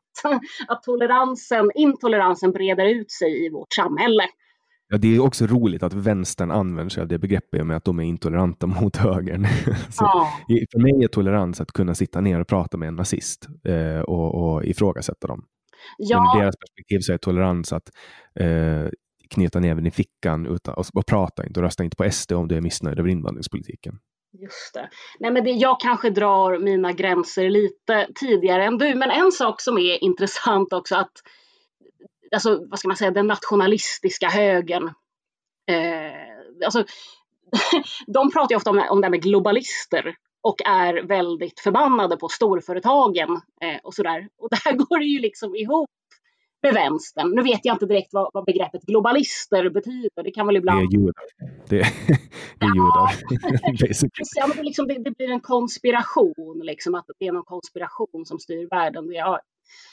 Sådär, men, men att det liksom, jag vet inte, ibland är det som att det liksom kan gå ihop nästan på något sätt. Eh, mm. Mm. Ja, nej, men alltså för, när de pratar om så här, eh, det är min uppfattning i alla fall, när man pratar om globalister och globala intressen och så vidare så handlar det ofta om att man pratar om, om judar som äger företag som försöker ta över världen. Typ. Mm. Fast jag vet, alltså det är bara, det, det, nu kommer jag från en extrem och, och, tänker för att jag har bara hört extre, extrema människor prata om det. Okej. Okay. Ja, ja, ja, ja. ja. Nej, men precis för att jag, ibland, eller så här, att man nästan förklär ordet globalister, att det betyder judar precis, men att man väljer att säga globalister istället. Då, för att det ska... Mm. Men sen jag tänker till exempel, alltså, det är mycket också så här dubbel, alltså, alltså som till exempel det mest antisemitiska partiet i hela Sverige är utan tvekan Socialdemokraterna tillsammans med, de har ju SSU. Eh, och de, de tillåter antisemitism och de är liksom, har SSU som sjunger kampsånger om att krossa eh, judarnas land och sådana saker. Eh, och de, blinda, de är helt blundar inför att eh, judar flyr från Malmö på grund av antisemitismen. Eh, men ändå så är det de som pratar mest om förintelsen och pratar mest om att skapa museer och så vidare. Och de har antirasistpriser och hit och dit. Ja. Att det där är en form av överkompensation. Typ du har liten kuk och därav kör du en Porsche. Nej, men jag tycker att du blandar ihop lite olika saker. Alltså att alltså ungdomsförbund, där det, nu kan inte jag detaljer om SSU, men det har väl varit tendenser som har dragit åt islamism, eller hur? Eh, ja, eller antisemitism i allmänhet. Ja. Alltså, sen har ju SSU och, och Socialdemokraterna eh, mycket nära historia med nazisterna. Alltså om man kollar tillbaks. Det finns ju en tradition av det som lever vidare på många olika sätt. Ja, men, men, men, men för det första så att, att, liksom, att kritisera imperialism, att kritisera att eh, med stöd av USA att man liksom kör ut folk från Eh, stället där de bor. Det tycker jag är en sak, men att kritisera någon för att den tillhör en religion, en kultur eh, och att man hatar någon utifrån eh, sådana orsaker, det tycker jag är en sak. Men att på ett sakligt sätt ställa sig mot imperialism eller att de som, liksom, vad ska man säga, folkens frihet. Det tycker jag är två olika saker. faktiskt. Ja, alltså, eller, jag tänker ju mer så här, det är en sak och jag håller med där. Men, men att ställa sig på eh, samma sida som förtryckare som skjuter raketer på eh, Israel med målet att träffa så många barn som möjligt. Eller, eller, eller att finansiera eh, skicka förnödenheter och så vidare som sen tas av islamistiska eh, judehatande terrororganisationer och används för att skapa bomber för att spränga judiska barn. Det, har, det är också en form av antisemitism. Man är aktivt medlöpare till att, eh, att Palestina även gör fruktansvärda saker. Det händer fruktansvärda saker som kommer från Palestina gentemot Israel. Ja, men i så fall får man väl ha hårdare krav på biståndet. Men sen, alltså, nu kommer vi in och touchar lite på liksom, migrationen och det här att hjälpa på plats och så vidare. Att, att Hans Rosling eh, stod i Globen och sa att det är billigare att hjälpa på plats. Då applåderar alla. Eh, sen säger Jimmy Åkesson samma sak. Då blir det. Eh. Då slutar folk tycka om Hans Rosling, men sen dog han och då blev han legend. Ja, men lite så, lite så. Och jag kan väl ändå tycka att Alltså om vi ska öka vårt bistånd, vilket jag kanske förespråkar, eh, då, då, kan man ju liksom främja demokratiska rörelser. Och man kan främja, man ska absolut inte främja islamism eller eh, odemokratiska rörelser, då har ju biståndet hamnat fel. Eh, så att är det så är det ju eh, ett misslyckande. Sen vet jag inte vad vår utrikesminister står. Ja, alltså vi har ju ett jättestort problem med islamistiska organisationer som suger i sig skattepengar redan inrikes, som man kanske bör börja med. Ja, du, du pratade om pressstöd förut. Alltså, vad säger man, organisationsstöd. Där har ja. vi en annan sån sak, att det, det, är kanske ganska låga krav för vilka organisationer som... Ja, och sen att folk blir extremt bra på att runda de här eh, kravlistorna. Alltså att man, man hittar loopholes och så vidare. Som, det finns ju någon eh, socialistisk tidning som, som eh, påstår att de har säljer så här, 2000 lösnummer eller någonting. De säljer precis så många lösnummer de behöver göra för att få ut en jättestor klumpsumma varje år för att kunna fortsätta göra sin tidning och sådana saker. Ja men som sagt, alltså jag kan ju tycka att liksom främja organisationsfrihet och en fri press genom ekonomiskt stöd, det tycker jag absolut är någonting som, som staten ska eh, syssla med. Men då kan man ju också ställa krav på eh, vad ska man säga, att, att, att man inte... Alltså Sveriges unga muslimer, där drog staten in stödet för att man hade väl uttryckt stöd till Ja, det var, ju för att, det var ju för att någon lyckades visa att det var som en... Man hade ju misstänkt det hur länge som helst, men sen är ju inte staten super så här, ja men vi kollar upp det här nu. Alltså, de, de har ju bara fortsatt uh, ge ut pengar till studieförbundet Ibn Rushdie och alla de här olika uh, som, som, som man vet att har uh, kopplingar till våldsbejakande extremism och, och bedriver verksamhet i Sverige och så. Ja. så det, det, Det... Ja, men, då, men det, ska det bli mer krav och kontroll, då blir det ju en större statlig byråkrati också. Jag tycker man kan ta bort stöden. Varför inte låta en hobby vara en hobby? Alltså om jag tycker om att sticka och lagar en stickklubb där fem av mina kompisar kommer, då tycker jag att, att vi kan få finansiera, vi kan köpa vårt kaffe själva och vill vi hålla en föreläsning om um, den tidiga 1900-talets stickningsmönster, då tycker jag att vi kan betala det själva. Då tycker inte jag att staten ska komma in och betala det, för att det är inte det är, det är en hobby helt enkelt. Men det är ju alltid alltså, en prövning. Eh, jag, jag, nu, jag har väl hållit en del studiecirklar och sådär genom facket eh, för att ta ett exempel. Och då, ja, det är ju byråkrati, det är blanketter som ska fyllas i. Men, men vi behöver ju dem, kanske för att hålla en kurs. Eh, man behöver man verkligen. Kan man inte laga en onlinekurs och sälja den för en, en 100 kronor på Swish? Absolut inte, för att våra fackliga medlemmar ska inte sitta på fritiden, utan det ska vi få betalt för. För att det är ju liksom det, jag, jag ser ju ändå ett värde, alltså medier, organisationer och framför allt fackföreningsrörelsen, att det är en del av samhället, alltså det är en integrerad del av samhället som vi främjar. Men ett värde är ju bara ett värde om det är någon som vill köpa det. Om staten måste betala det för att folk inte är beredda för att betala för det, då har det ju ingen värde, utan då är det ju bara en kostnad. Eh, ja, men, men, men å andra sidan, vi skapar ju värden hela tiden när, när, när vi eh, arbetar. Vi, vi, har kollektivavtal där vi kommer överens om vissa saker och lagstiftning för den delen. Alltså, vad vår tid är värd, vad den kunskapen är värd. Men det är fortfarande tid, man byter tid mot pengar och då är ju tiden är värd någonting. Kan du producera för 100 kronor eh, och företaget kan sälja det för 200 kronor, då kan du få 100 kronor och få behålla 50 kronor efter skatt. Okej. För att du skapar ett värde.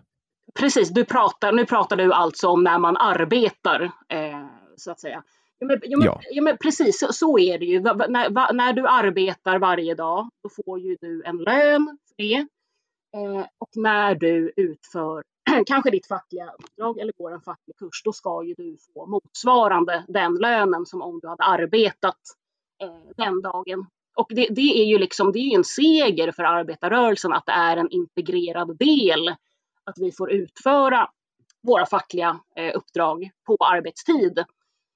Eh, sådär, och det ska vi vara väldigt stolta över, alltså den svenska modellen. Mm, men du ser inget problem med att, att just den fackliga rörelsen slår väldigt mycket åt vänster och liksom gör att vänstern kan komma ut på ett sätt som de inte skulle kunna om, om Nej, alltså, absolut inte tvärt, tvärtom. Alltså, det är framförallt socialdemokratin och eh, LO då har ju varit gigantiska, haft ett enormt stort inflytande och man har påverkat varann Alltså ser vi på arbetsmarknaden och arbetslivet så är det ju väldigt mycket politiska beslut som styr. Eh, det är lagar som styr arbetstidsregler eh, och så vidare. Men, men, men eh, som du säger, alltså om socialdemokratin för ju inte alltid en arbetarvänlig politik idag. Det är bara att kolla hur man slår sönder lagen om anställningsskydd nu till exempel. Det råkar ju inte sammanfalla med, alltså de vill ju, Stefan Löfven vill ju sitta kvar på makten och därför så väljer han att, att böja sig framåt eh, för Precis. alliansen, för detta alliansen. Och det visar ju bara på att de egentligen inte bryr sig om er, utan de bryr sig om sig först. Och då blir det ju väldigt intressant hur fackföreningsrörelsens ledningar och medlemmar kommer att agera. För att alltså det, det kan ju öppna upp för, för samarbeten med andra partier eller att man ställer, ställer sig utanför. Eh. Ja, men ledningen, ledningen blir ju belönad. Det var ju så Stefan Löfven blev statsminister. Han, var en, han gjorde bra av sig när han var fackmedlem. Ja, det var ju hans rise to power. Vi säger att du är ordförande för ett LO-förbund. Då har du ju påtryckningar från olika håll. Alltså du har ju har du väldigt aktiva medlemmar som trycker på, ja men då driver ju det på för kamp. Liksom att man kanske strejkar för att få igenom ett bra avtal. Men å andra sidan har du ju kanske påtryckningar från politiken, eh, från sossarna som vill sitta kvar vid regeringsmakten. Jag, jag tycker ju att alltså, ledningarna i fackföreningsrörelsen har ju en väldigt avgörande roll. Men just det här att du var inne förut liksom på produktionen och Alltså som arbetarkollektiv har man ju möjligheten att faktiskt stanna produktionen, att strejka. Och det är ett väldigt effektivt sätt att faktiskt få igenom saker. Ja, förutsatt att det inte finns andra som står på kö för att utföra jobbet.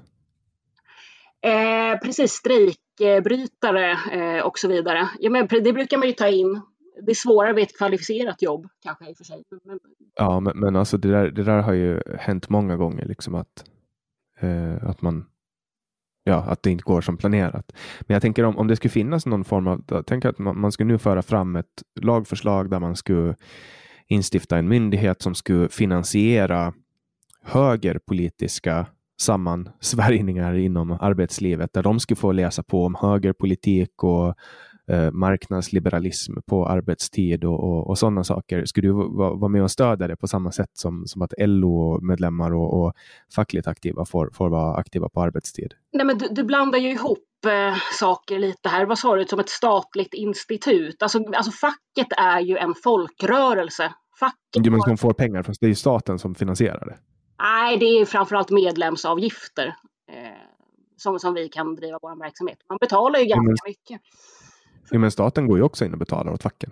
Ja, men, men största delen är faktiskt medlemsavgifter. Och folk betalar ju, tråkigt nog är det faktiskt många som tjänar väldigt dåligt som betalar väldigt mycket. De betalar... Sen, I vissa fall så är det väl också lag på att man ska betala till facket? Nej, vad tänker du på? Jag, nej, men jag har för mig att rörmokarna hade förut i Sverige att eh, de måste betala en avgift även om de inte var fackligt aktiva så att det inte skulle bli dyrt för dem som valde att inte eller för, valde att vara det. Okej, det, det var mer än jag visste. Det låter ju som kanske någon kollektivavtalsgrej då. Det. Och det är, ju nästan, det är nästan lag. Vill man jobba inom en bransch som styrs jättemycket av kollektivavtal, då får man bara tugga i sig att det är så här det är. Det är inte jättelätt att, eh, att eh, få jobb eh, som, som byggfirma om du inte är kopplad till, till eh, något dominerande fackförbund. Eh, ja. och så vidare. Nu tror jag inte att det, att det är så idag, men, men, men tidigare har det ju varit så. Liksom, jag vet folk i byggbranschen, då var det ju att ja, går du inte med i facket första dagen, då får du stryk. I princip. Liksom. Och, och, och, det märker jag ju på min arbetsplats, att man, man hade mer den här viljan eh, och självklarheten att hålla ihop förr än vad man har idag. Men, men jag vill ju mena att, att det faktiskt är avgörande eh, för oss som, som kollektiv att få igenom saker. Det, det, är baserat på att vi håller ihop både på våra arbetsplatser och som, som större eh, kollektiv genom de politiska partierna. Mm. Ja, men alltså, kolla, alltså det är ju en extrem dominans och det är, många, vad är det, är det över 20 procent av LO-medlemmarna nu som är sverigedemokrater eller liknande? Det kan nog stämma. Säkert mer till och med, tror jag. Och, och frågar man runt så är ingen, ingen erkänner det. Eller? Jo, jo då. Alltså det, folk blir ju mer och mer öppna. Jag kommer ihåg framförallt där, alltså efter 2015, flyktingkrisen. Det kunde ju nästan bli slagsmål alltså, på, på mitt jobb. Och, och en del är ju väldigt, men det är klart, det är på alla. Det finns ju gaphalsar här och där. Så att säga. Men, men, men, men, det, det oroar mig liksom att man inte det, det, betyder ju inte att alla de har blivit fascister, liksom, utan det är ju ofta folk som har hjärtat på rätt ställe. Så vara medlem i facket, att ha kollektivavtal, att vara för en välfärdsstat och en omfördelande politik, det är en självklarhet. Men samtidigt så stör man sig liksom på migrationspolitiken, kriminaliteten, den här politiska korrektheten och man upplever att vänstern och sossarna irrat bort. Liksom. Så att, ja. Alltså, jag kan, jag, jag kan på något sätt anknyta till den här känslan som många, jag kan tänka mig Sverigedemokrater känner. Som ett, ett nutida exempel är att jag är född och uppvuxen på Åland, men min farfar kommer från Sverige och hans föräldrar hade ett hus på Ljungvägen eh, i Nacka. Eh, och Det är jättecentralt. Det är precis nära Nacka Forum Eh, och de hade ett hus där. Och bara en kilometer därifrån, alltså tusen meter därifrån, finns en skola och när jag var liten, då var jag vid det här huset och jag har minnen därifrån. Och min pappa har minnen därifrån och alla hans syskon och, och, min farfar har minnen därifrån från barndomen. Och när farfar var där och var liten, då var det här en, en, ett, en idyll. Det var liksom skog, det var inte mycket trafik, det var Ehm, um, typiskt, kanske lite, lite ute på landet, ish, mitt i Nacka. Liksom. Uh, och nu så har de folk som gick i den här skolan som ligger där nära har blivit rånade på väg hem från skolan. Och det här är bara liksom skillnad på 50-60 år. Och jag tänker att människor då som kommer ihåg den här tiden där det var en idyll, där det var det här svenska folkhemmet, där det fanns den här sammanhållningen och nu så blir folk knivrånade utanför skolan och, och de tar även jackorna på vintern. Mm. Telefoner, jackor, smycken, klockor, allt. Liksom. Att den, alltså, jag förstår att människor blir frustrerade. Jag förstår att människor blir arga. När jag, jag var där, jag återbesökte platsen. Eh, min gammelfarmor och gammelfarfar ligger begravda där precis i Nacka kyrka. Och, så jag återbesökte huset. Liksom. Eh, och jag, de har slagit upp staket runt. Det behövdes inte förut. Nej. Och, och, och, nu var, var det så här jätte, jättefina bilar på uppfarten. Det, var, det har liksom blivit som någon form av, de har liksom gatat in sig, satt upp kameror för att skydda. De byggde ett litet hus där på 50-talet och nu är det liksom Alltså jag förstår, förstår hur den här, jag förstår att människor är besvikna. Och sen på andra sidan så står det människor och säger att nej, nej men vi behöver, vem ska laga din kebab? Alltså du vet, ja. den grejen. Precis, alltså, man brukar väl säga förändring skapar medvetande. Men det intressanta är ju att jag är ju själv från Spånga, Tensta. Eh, så jag är uppväxt med ett väldigt invandrartätt område. Eh, sådär. Men det har ju hänt otroligt mycket. Där jag kommer ihåg min klass i skolan. Där, där var ju folk från jättemånga olika länder. Alla var födda i Sverige, tror jag. Eh, och, det, det, liksom, det var en rätt så bra fungerande integration. Idag, alltså i de områdena jag kommer ifrån, då, då är det ju eh, ja, men många stora folkgrupper från samma land, alltså till exempel Somalia eller Irak.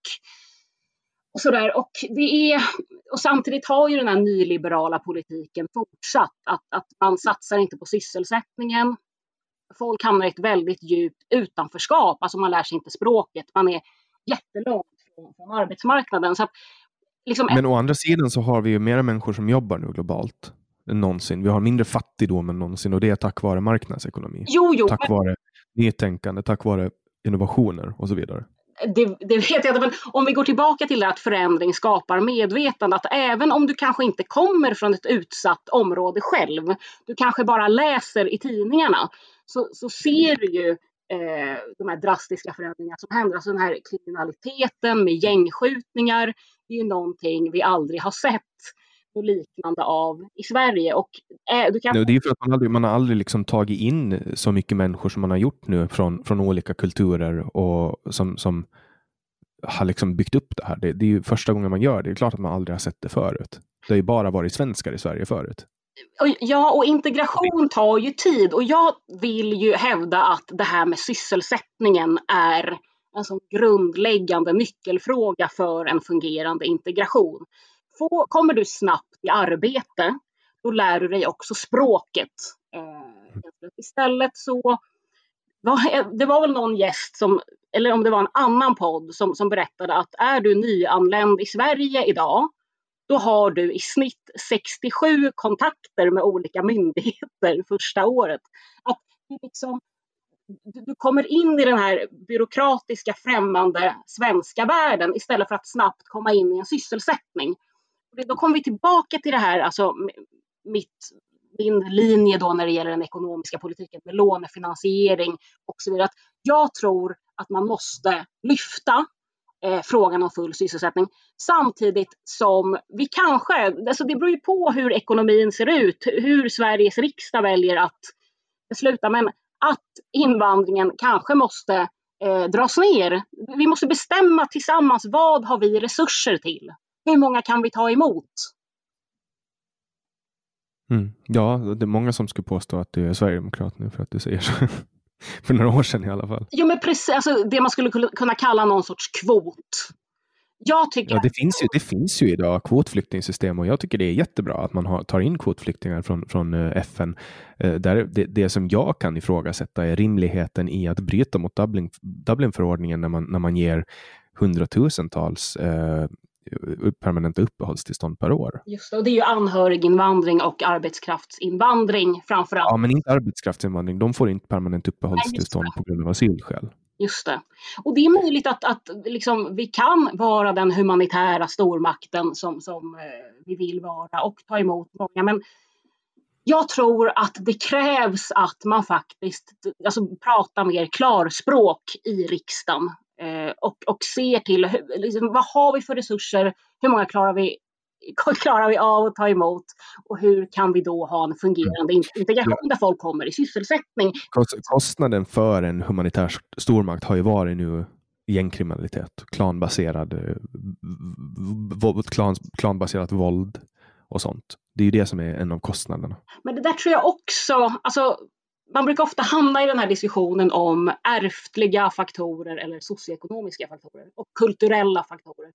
Alltså jag tror att alla tre spelar in och det blir ofta en sån ensidighet tycker jag i diskussionen att eh, man måste liksom förespråka det andra eh, och förneka det ena och förneka det andra så att säga. Men jag tänker finska invandrare som har varit den största historiskt sett då, de senaste hundra åren i alla fall, um, eller senaste 200 åren, uh, invandringen till Sverige. De har inte skapat gängbaserade krig. Nej. De har inte skapat maffior. Lite, lite fyllebråk och knivar i och för sig. Ja, ja. ja, men typ så. Men det blir det ju svenskar också och danskar också. Men, men de har inte gjort det.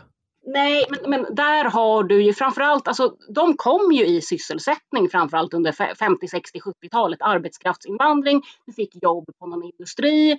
Eh, sen var det, alltså, det är också så här, det är samma med invandrare som kommer nu, de flesta sköter sig, de är hederliga, men sen är det en klick. Eh, och, och, och, jag tror också det att vi måste se till eh, jag har ju bekanta som är så här beteendegenetiker eh, till exempel och som har forskat på det här med eh, ärftlighet och kriminalitet. Och det finns ju ett klart samband att det här antisociala beteendet där du helt enkelt är grym mot människor. Det är inte vem som helst som är benägen att begå de handlingarna. Alltså jag tänker att kommer man från ett land där man har i snitt två, år, två tre års skolning och den skolning man har är koranskola. Eh, man kan inte språket. Eh, man känner ingen tillhörighet till landet man har kommit till. Då tror inte jag att ribban är jätte jättehög för att falla in i den kultur som har etablerat sig med gängkriminalitet, med våldskapital och så vidare. Ja, du... alltså, jag tänker, ja, för mig är den ganska, jag ser ju de här skeendena och ser att det, det, är ju ganska naturligt att det blir så. Det kommer hit någon kanske 2015, 2016 i den här krisen, kommer till Sverige. Det finns personer här som har varit, eh, bott här och växt upp här. De ser annorlunda ut, de pratar annorlunda ut och sen finns det en grupp människor eh, som, som accepterar dem och tar in dem. Men de kanske behöver sälja lite droger. De kanske behöver vara lite coola. Mm. Förstår, förstår, du vad jag menar? Jo, men du nämner ju det här med tillhörighet själv. Att det, det är klart att det blir en vilsenhet och här vill ju jag mena att Eh, den nyliberala ekonomiska normpolitiken faktiskt bidrar till det här. Man har övergivit det övergripande målet om full sysselsättning. Istället ska man bekämpa inflationen. Eh, ojämlikheten har ökat något katastrofalt och vissa människor måste liksom på något sätt offras. Och som du säger, det är inte bara första generationen utan det är andra generationen som växer upp i de här segregerade områdena. Eh, men jag tror inte heller att man bara kan peka på eh, liksom omständigheter, utan jag, jag tror att det, det, finns människor som, som tar sig upp, som gör en framgångsrik karriär, skaffar ett yrke, fast man kommer från väldigt utsatta förhållanden. Men, Absolut, alltså, ja. det har ju varit med. Har du hört samtalen med Diako Quadri? Nej. Han, han eh, växte upp som barnsoldat och han har krigat mot Isis. Han blev liksom upptränad som militär när han var i tidiga tonåren. Och han kom till Sverige. Och han är en av de mest driftiga människorna jag träffat. Och, och han är liksom nu, nu må hända anekdotisk bevisföring, men om alla skulle göra så, Eh, så skulle vi inte ha det här problemet. Men jag tror att det är ett stort problem att man eh, det är väldigt, väldigt höga bidrag som folk får. Det är väldigt bekvämt att sitta hemma det är väldigt bekvämt att inte behöva anstränga sig för att få mat på bordet. Jag tror inte att någon vill leva så. Och jag, det värsta jag varit med om var i våras när jag var ofrivilligt arbetslös på grund av corona. Jag mådde så dåligt. Alltså, och som i somras. Alltså, jag mådde så jävla dåligt. Och jag kan inte tro att någon mår bra av det. Men jag, jag tror inte att det är, alltså att när det är så lätt att få bidrag utan motprestation eh, så tror jag inte att det är jag tror det, det är inte rätt väg att gå om man vill ta tag i de här problemen. Sen är det såklart, är det folkets vilja att, att göra det här, då ska man göra det. Då är det helt rätt om man accepterar demokratin, vilket jag gör. Mm, men jag upplever ju i det du beskriver någon sorts resignation inför nyliberalismen. För att jag håller med dig om att arbetslinjen måste vara överordnad i politiken. Alla som kan jobba ska jobba. Men problemet är ju att politiken och staten och Riksbanken har övergett full sysselsättning som grunden i politiken. För att, ja, men det går ju inte. Du kan inte få... Alltså, Sverige är ett land... Vi har gjort det förut. Alltså, från 30-talet fram till mitten av 80-talet då man avreglerade kreditmarknaden. Då hade vi i princip full sysselsättning i Sverige. Jo, men vi har supermånga människor i Sverige som inte ens har gått grundskolan. Som inte kan svenska. I ett land som har de absolut högsta kraven på jobb och arbete och meriter. Och alla de enkla jobb som man brukar prata om är redan tillsatta. Men Ja, jag tycker att ett väldigt intressant förslag som Bernie Sanders har drivit i USA, det är det här med en statlig jobbgaranti. Att liksom, okej, okay, sopa gatorna. Det är kanske inte jättekul, men det är bättre än ingenting. Eh, och vi har gjort det förut. Jag brukar också lyfta fram det här, alltså Nixon ser ju vi som en eh, högerpresident i USA. Han är ju antagonist. Mot mig? Ja, liksom. Nej, det är det han inte är. För att under hans regeringsperiod, då hade man full sysselsättning just för att staten var med och investerade och spenderade. Den keynesianska normpolitiken, den var etablerad från höger till vänster. Så jag säger att vi har gjort det förut, vi kan göra det igen.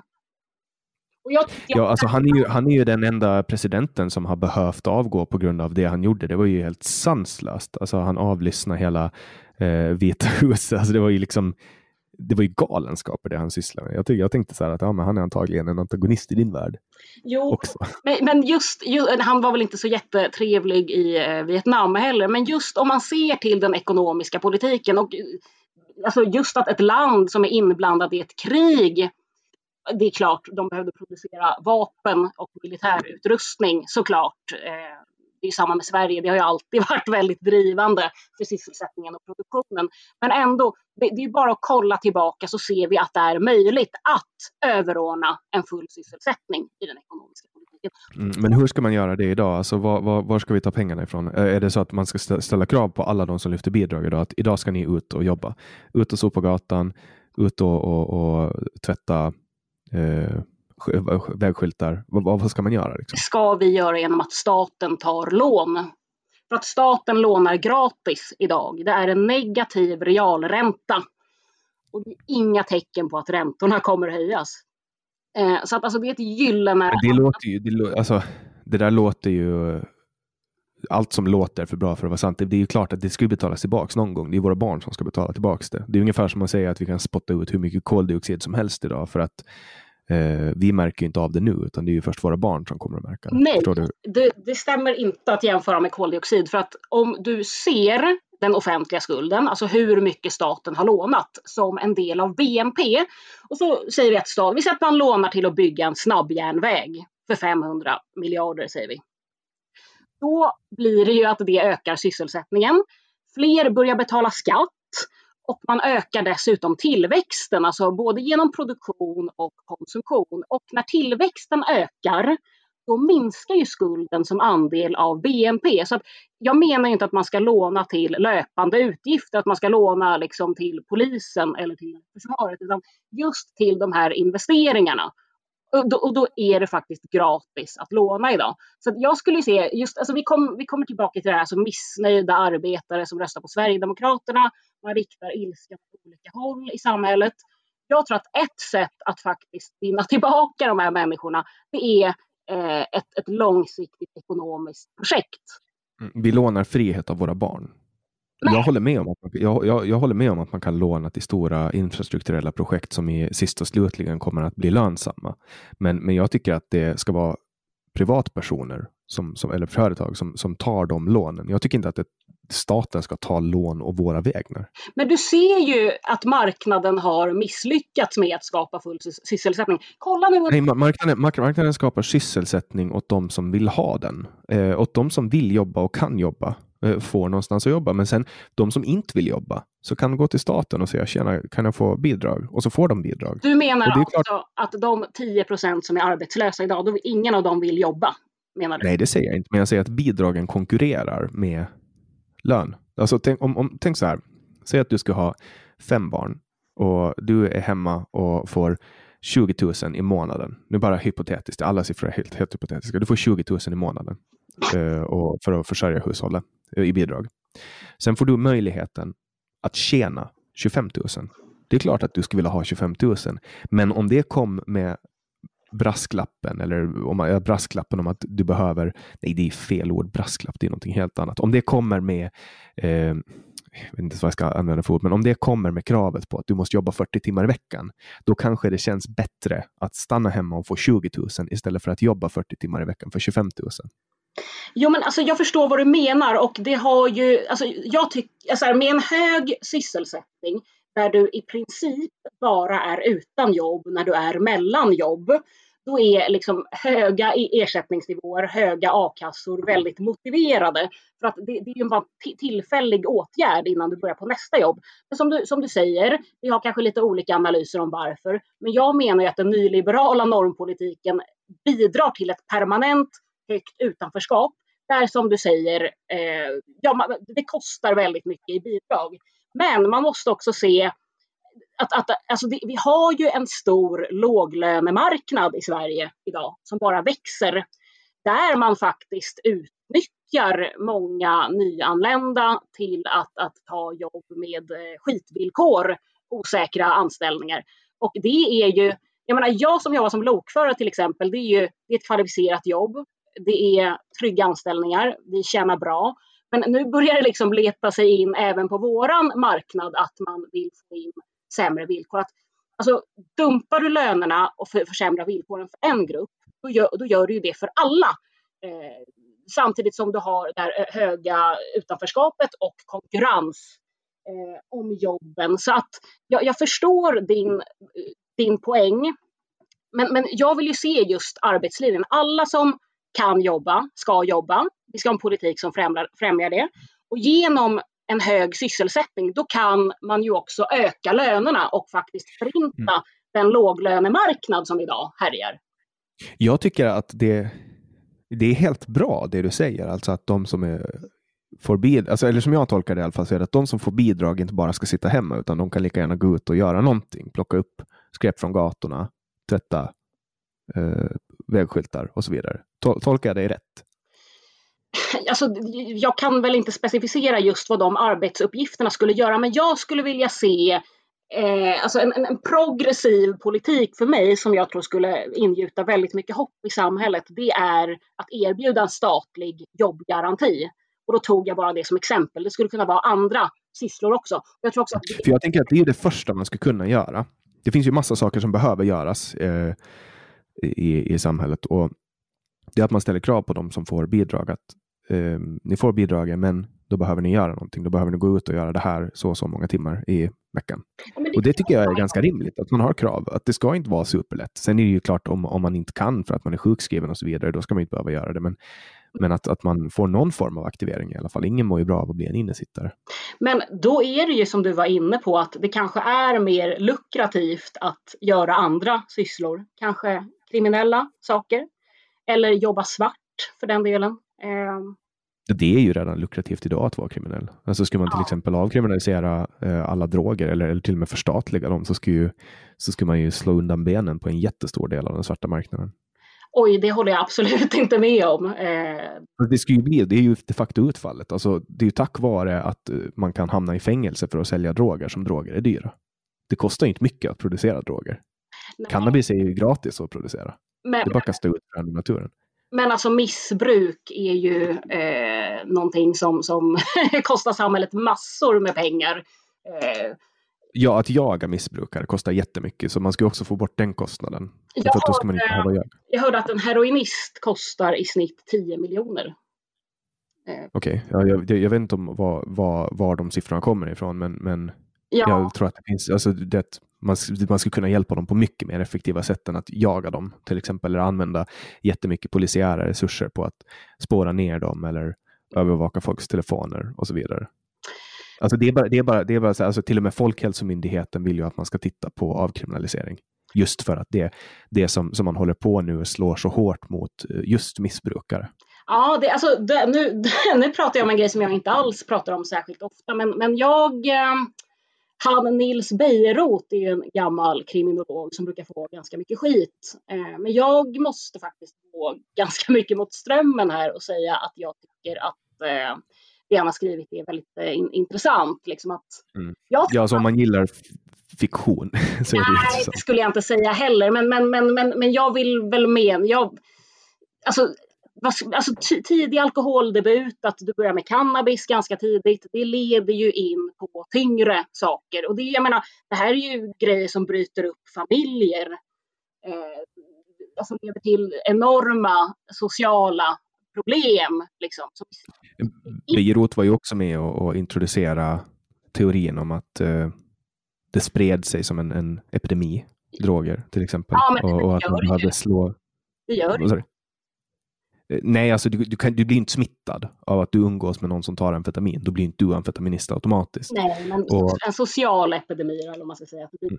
Och rent, alltså rent eh, fysiologiskt så, så är det ju sant att en tidig introduktion till vad som helst som stimulerar eh, belöningssystemet kommer att skapa en, en, större, men det handlar ju mer om, om de eh, ärftliga faktorer som du har med dig. Har du generna att bli missbrukare eller har du föräldrar som är missbrukare så har du, löper du större sannolik risk att bli det själv. Och, vilken 14-åring som helst som får en sil med heroin, eh, den trillar nog dit. Eh, jo, men, men alltså, sen finns det ju väldigt, väldigt många människor. Du har ju eh, över 85 procent av alla människor eh, som skulle testa heroin en gång skulle inte göra det igen. Ja, det där har inte jag några siffror på. Ja, men de kan ju, de, alltså det är samma sak med, men du har cannabis har du ungefär 15 procent som, som fortsätter och, och inte kan kontrollera sitt bruk. Men det, ja, jag, jag, tycker att det kanske är eh, några procent för många just för hur många kostnader och hur mycket misär det faktiskt alltså, det, det kostar. Det, det, finns de som, som, som är stoners och, och som är jättesköna människor och de stannar där och det funkar bra. Men sen så finns det de som inte är det. Eh. Nej, men alltså det som kostar det är ju att, det är ju att eh, de här blir marginaliserade och, och, och omöjligt för dem att få hjälp och, och de kommer inte ut på arbetsmarknaden för att det är sånt stigma eller för att de har en prick i sitt register och så vidare. Man behandlar ju man behandlar ju narkomaner som, som boskap i Sverige. Ja, men det är väl ganska omöjligt att leva ett normalt liv, sköta ett jobb samtidigt som du har ett tungt missbruk. Men här vill jag... De flesta, de flesta gör det. Alltså de flesta som har ett tungt missbruk lever ett helt normalt liv. Det har jag svårt att tänka mig utifrån... Eh, du har ju, du har ju bruk, riskbruk och missbruk. Mm. Men jag levde, som, jag levde som missbrukare i flera år. Alltså högfunktionell. Jag var, kunde vara full varje dag.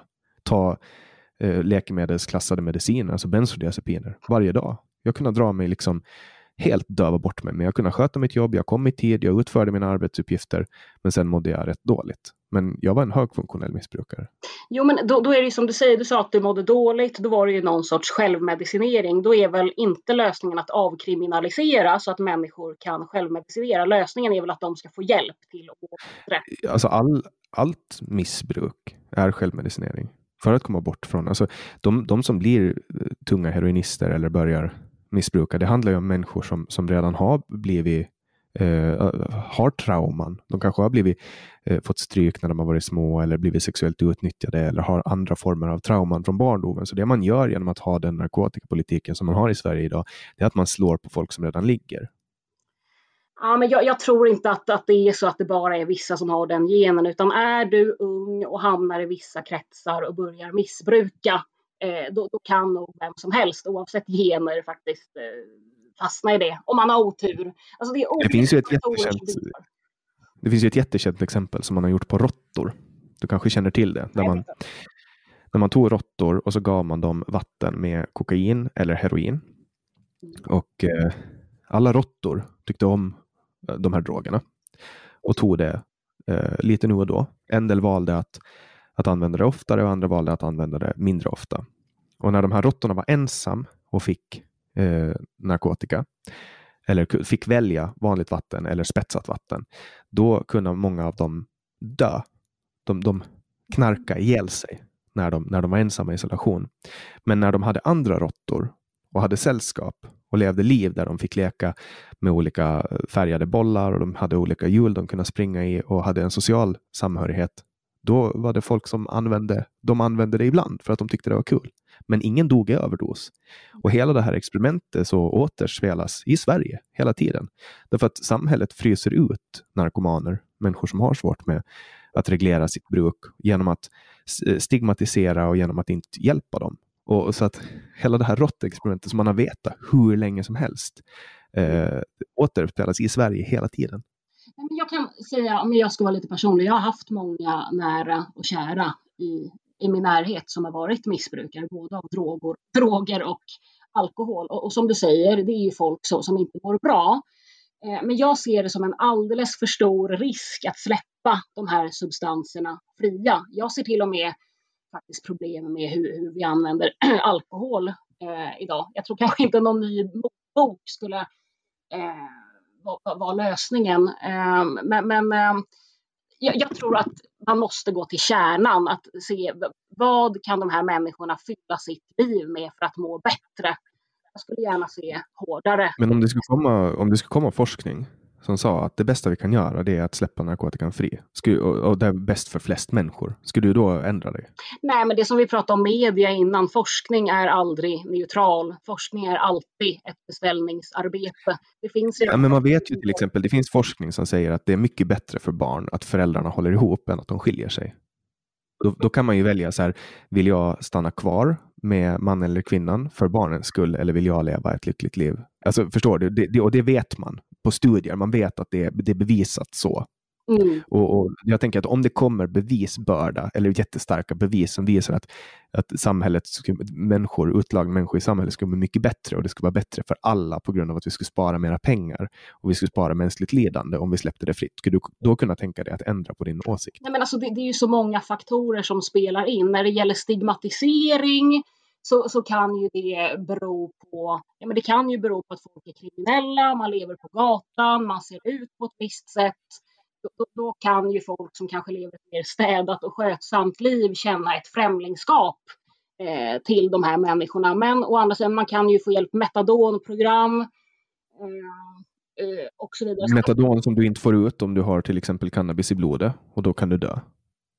Jo, men jag menar det finns olika trådar som, som spelar in. Det är inte svart eller vitt. Alltså precis som jämförelsen med föräldrar som, som håller ihop. Det är klart att det finns exempel på barn där man haft ett ideal i familjen där föräldrar som varit väldigt olyckliga, olyckliga har hållit ihop.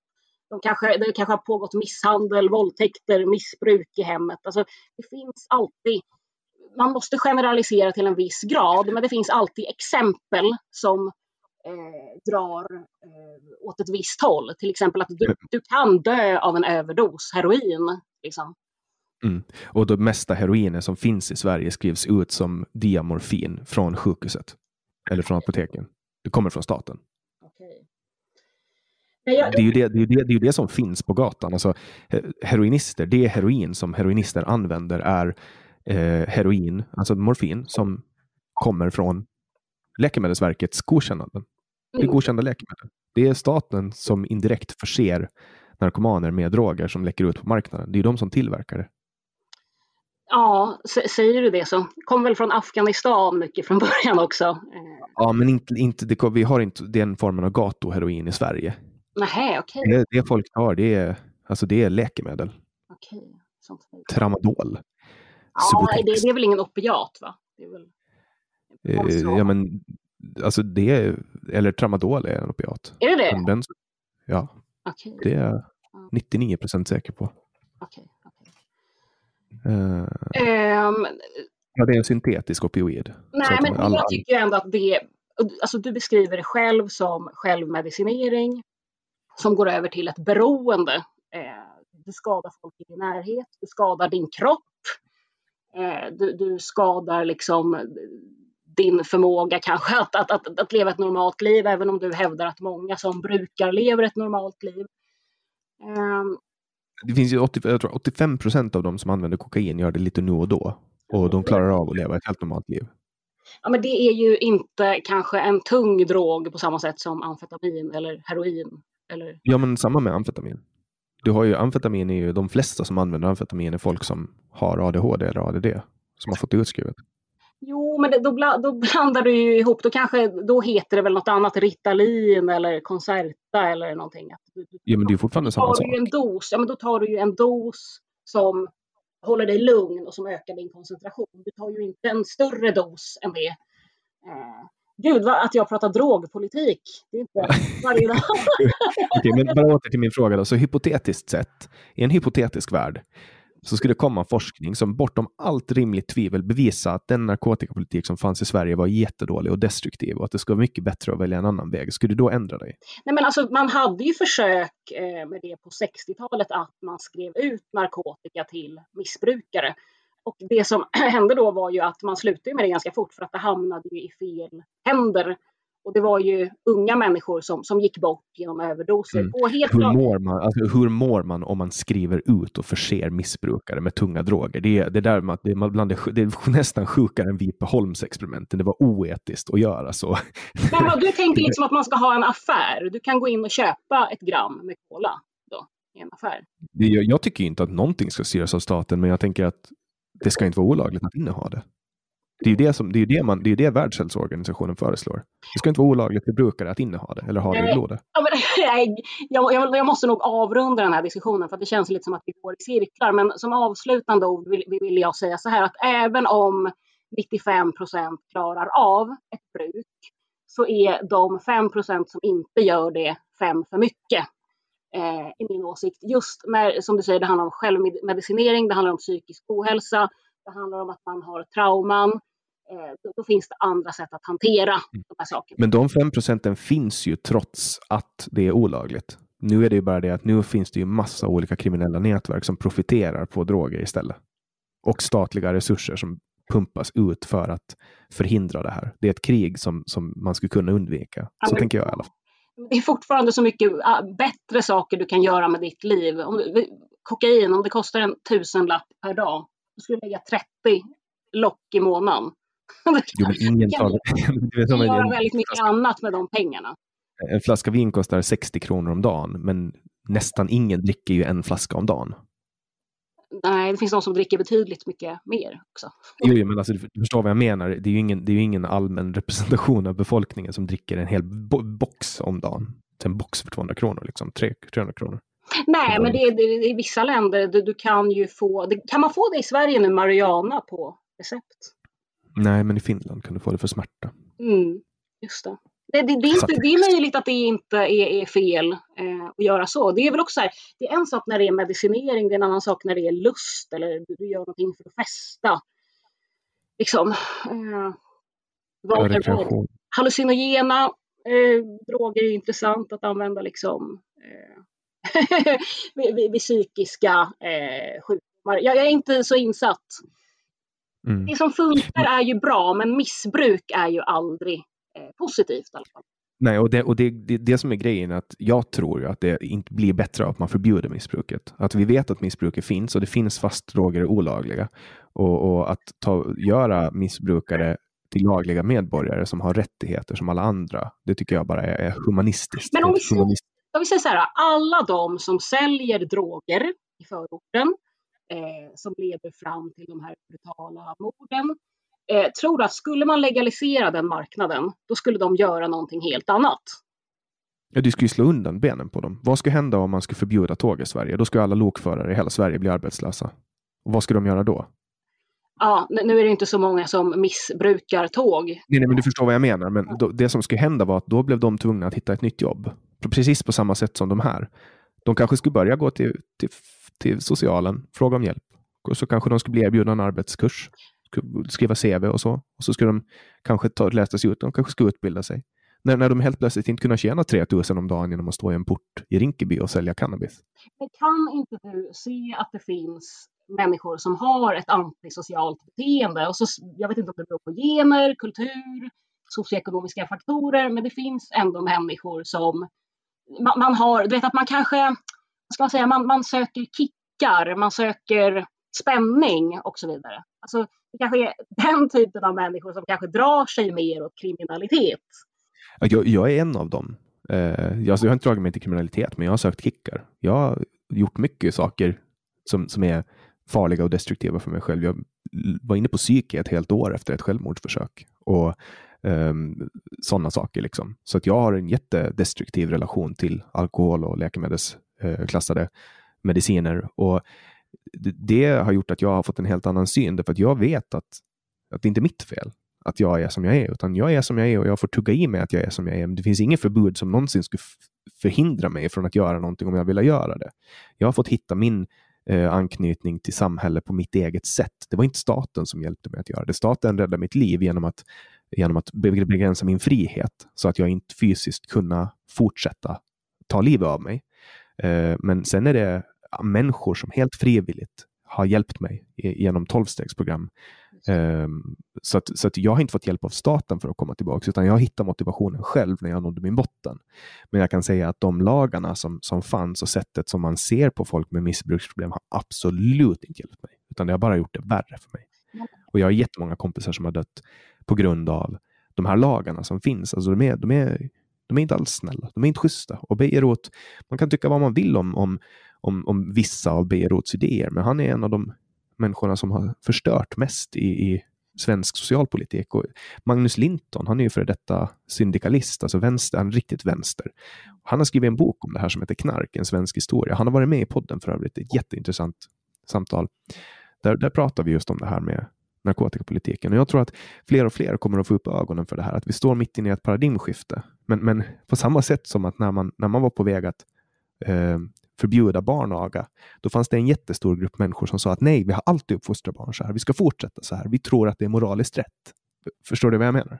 Ja, eh, jag, håller inte Jag, jag vill heller bara poängtera att jag inte är något, ett Beirut-fan liksom, och vill stämplas på det. Men jag tycker att det han har skrivit är intressant och jag tror att man kanske kan ta, ta upp det som, som en del av debatten lite mer i, idag.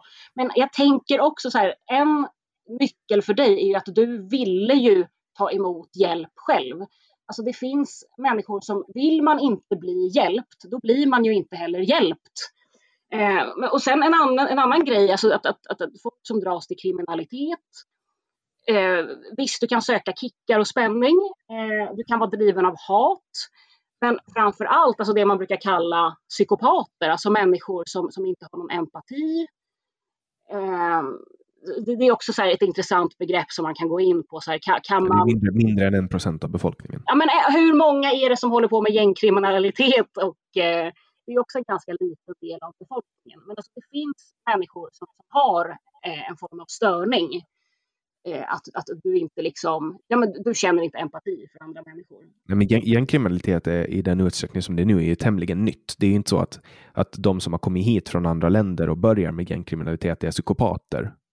Alltså, nej, men, jag nej, men jag vill ändå hävda att det är inte gemene eh, nyanländ som kommer till Absolut Sverige, utan Absolut. det är en viss typ av människor. Mm. Ingen har no jag tror inte att någon har påstått att det är så, men, men jag tänker att eh, har du en jättestor rekryteringsbas, har du förebilder där det är häftigt att, att liksom eh, sno saker, att ha ett högt våldskapital, då tror jag att det kommer att sprida sig. På samma sätt som att har du en jättestor grupp eh, Justin Bieber-fans som flyttar in från Kanada och etablerar sig i olika skolor så kommer Justin Bieber att bli mycket mer uppskattad i svenska skolor. Förstår du vad jag menar? Att man influerar människor i sin omgivning med sitt, sin passion och sitt engagemang. Det kan ju vara en sund passion eller en osund passion och det hänger ju väldigt mycket ihop med liksom, samhället i stort. Vad har vi för resurser? Hur ser fördelningen ut? Vad har vi för normer? Vad har vi för moral? Hur beter vi oss mot varann? Och, och liksom, allt det här har ju gått ut för och man har också en stor grupp människor som man offrar eh, i utanförskap. Och då ska... Vad tror du att det beror på att det har gått ut för? Eh, det, ja, det, det, det, är många faktorer, men, men, men framför allt är det ju eh, jag skulle säga en nyliberal ekonomisk politik med eh, mindre omfördelning. Och sen, ja men också så här att vi kanske inte, vi har inte längre en gemensam moral i samhället. Vi litar inte på varann som man kanske har gjort tidigare. Men, men jag tänker det där med nyliberal politik. Vi har haft socialdemokratiska regeringar så länge någon som lever kan minnas. Ja. Det har inte varit nyliberal politik. Jo, det har det. Alltså det började ju 1985 då när eh, man, man avreglerade kreditmarknaden. Så I Sverige var det sossar i spåren av eh, Thatcher och Reagan som började föra en nyliberal politik. Och sen efter det de har ju sålt ut marknad efter marknad. Eh, min egen till exempel järnvägen eh, är en av dem.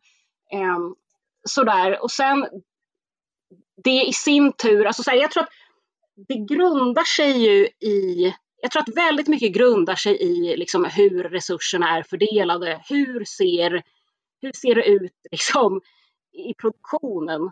Hur, hur ser förhållandena ut i samhället, kanske mellan olika samhällsklasser? Och sen så speglas det på något sätt i vår, vår moral, våra normer, våra tankar och idéer. Men grunden är på något sätt ekonomin, skulle jag säga. Mm. Men jag, jag tänker att staten blir bara större och större. Men visst, man har sålt ut olika saker, man har flyttat ut olika saker på privata marknaden, men staten blir större och större hela tiden. staten större? En större budget, större andel, högre skattetryck, mera myndigheter, fler anställda. Ja, men det är större antal människor också. Jo, men i förhållande till alltså, tidigare så betalar man ju mycket mer skatt nu. Ja, men, men, men det är ju så, som du säger att det är ju ett problem att vi har ett stort utanförskap som, som lever på, ja, men på våra skattepengar. Vi har ju också en större andel äldre. Ja, en genomsnittlig 87-åring kostar väl 500 000 om året tror jag. Ja, det, men det håller ju, på, det håller ju sossarnas eh, corona, eh, coronastrategi på att åtgärda nu. Hur menar du då? Ja, men det är väldigt många äldre som har dött. Ja, ja, och det är det ju. Tråkigt nog. Eh, mm. lägga hopp. Ja, du, hör, du hör ju hur jag raljerar. Ja. det är inte, det, det är inte konspiration för att minska kostnaderna. Nej, jag skojar. Nej, men, se, jag, jag tänker att nyliberal politik, det är att lägga ner myndigheter och, och sparka folk som jobbar statligt. Eh, ge dem riktiga jobb. Eh, det är nyliberal politik och det har vi inte sett mycket av i Sverige. Nej, men alltså, det är ju möjligt att en stat med en stor offentlig sektor som inte styrs av marknadsprinciper, att den kan vara ineffektiv, absolut. Och så var det säkert i Sverige förr på många håll. Men jag tycker ju ändå utifrån ett brett perspektiv, utifrån något sorts vänsterperspektiv, att det, det, det, gynnar så många fler att ha full sysselsättning som, som överordnat mål. Eh, att, att det är värt det. Eh, även om det är lite ineffektivt på något håll. Och jag säger det igen, vi har gjort det förut. Vi kan göra det igen. Jag tror mm. tillbaka dit. Ja, och det här, vi skulle kunna fortsätta det här samtalet hur länge som helst. Verkligen. det här var superintressant. Ja, tack detsamma. Och jag är jätteglad att du ville vara med här eh, och för att du har varit med. Tack för att jag fick vara med. Det blev mycket eh, droger där ett tag, men det, det var spännande det med. mm. Och till alla ni som har lyssnat vill jag också tacka för att ni återkommer vecka efter vecka, för att ni önskar gäster, för att ni kommer med feedback, för att ni är med i samtalsgruppen på Facebook och för att ni donerar pengar till det här projektet. Och det är många av er som gör det på Swish 070-352 och andra som gör det på patreon.com samtal. Ni kan också göra det på Paypal på min mejladress janniksvensson.yahoo.se som ni hittar på min hemsida www.samtal.ax. Där kan ni också gå in och tipsa om nya gäster ifall det finns någon ni vill höra. Jag tycker det är jättekul när ni kommer in med era tips och jag försöker göra er så nöjda som möjligt i den mån det går. Um, jag släpper nya samtal alla onsdagar året runt. Jag heter Jannik Svensson och du har lyssnat på podcasten Samtal.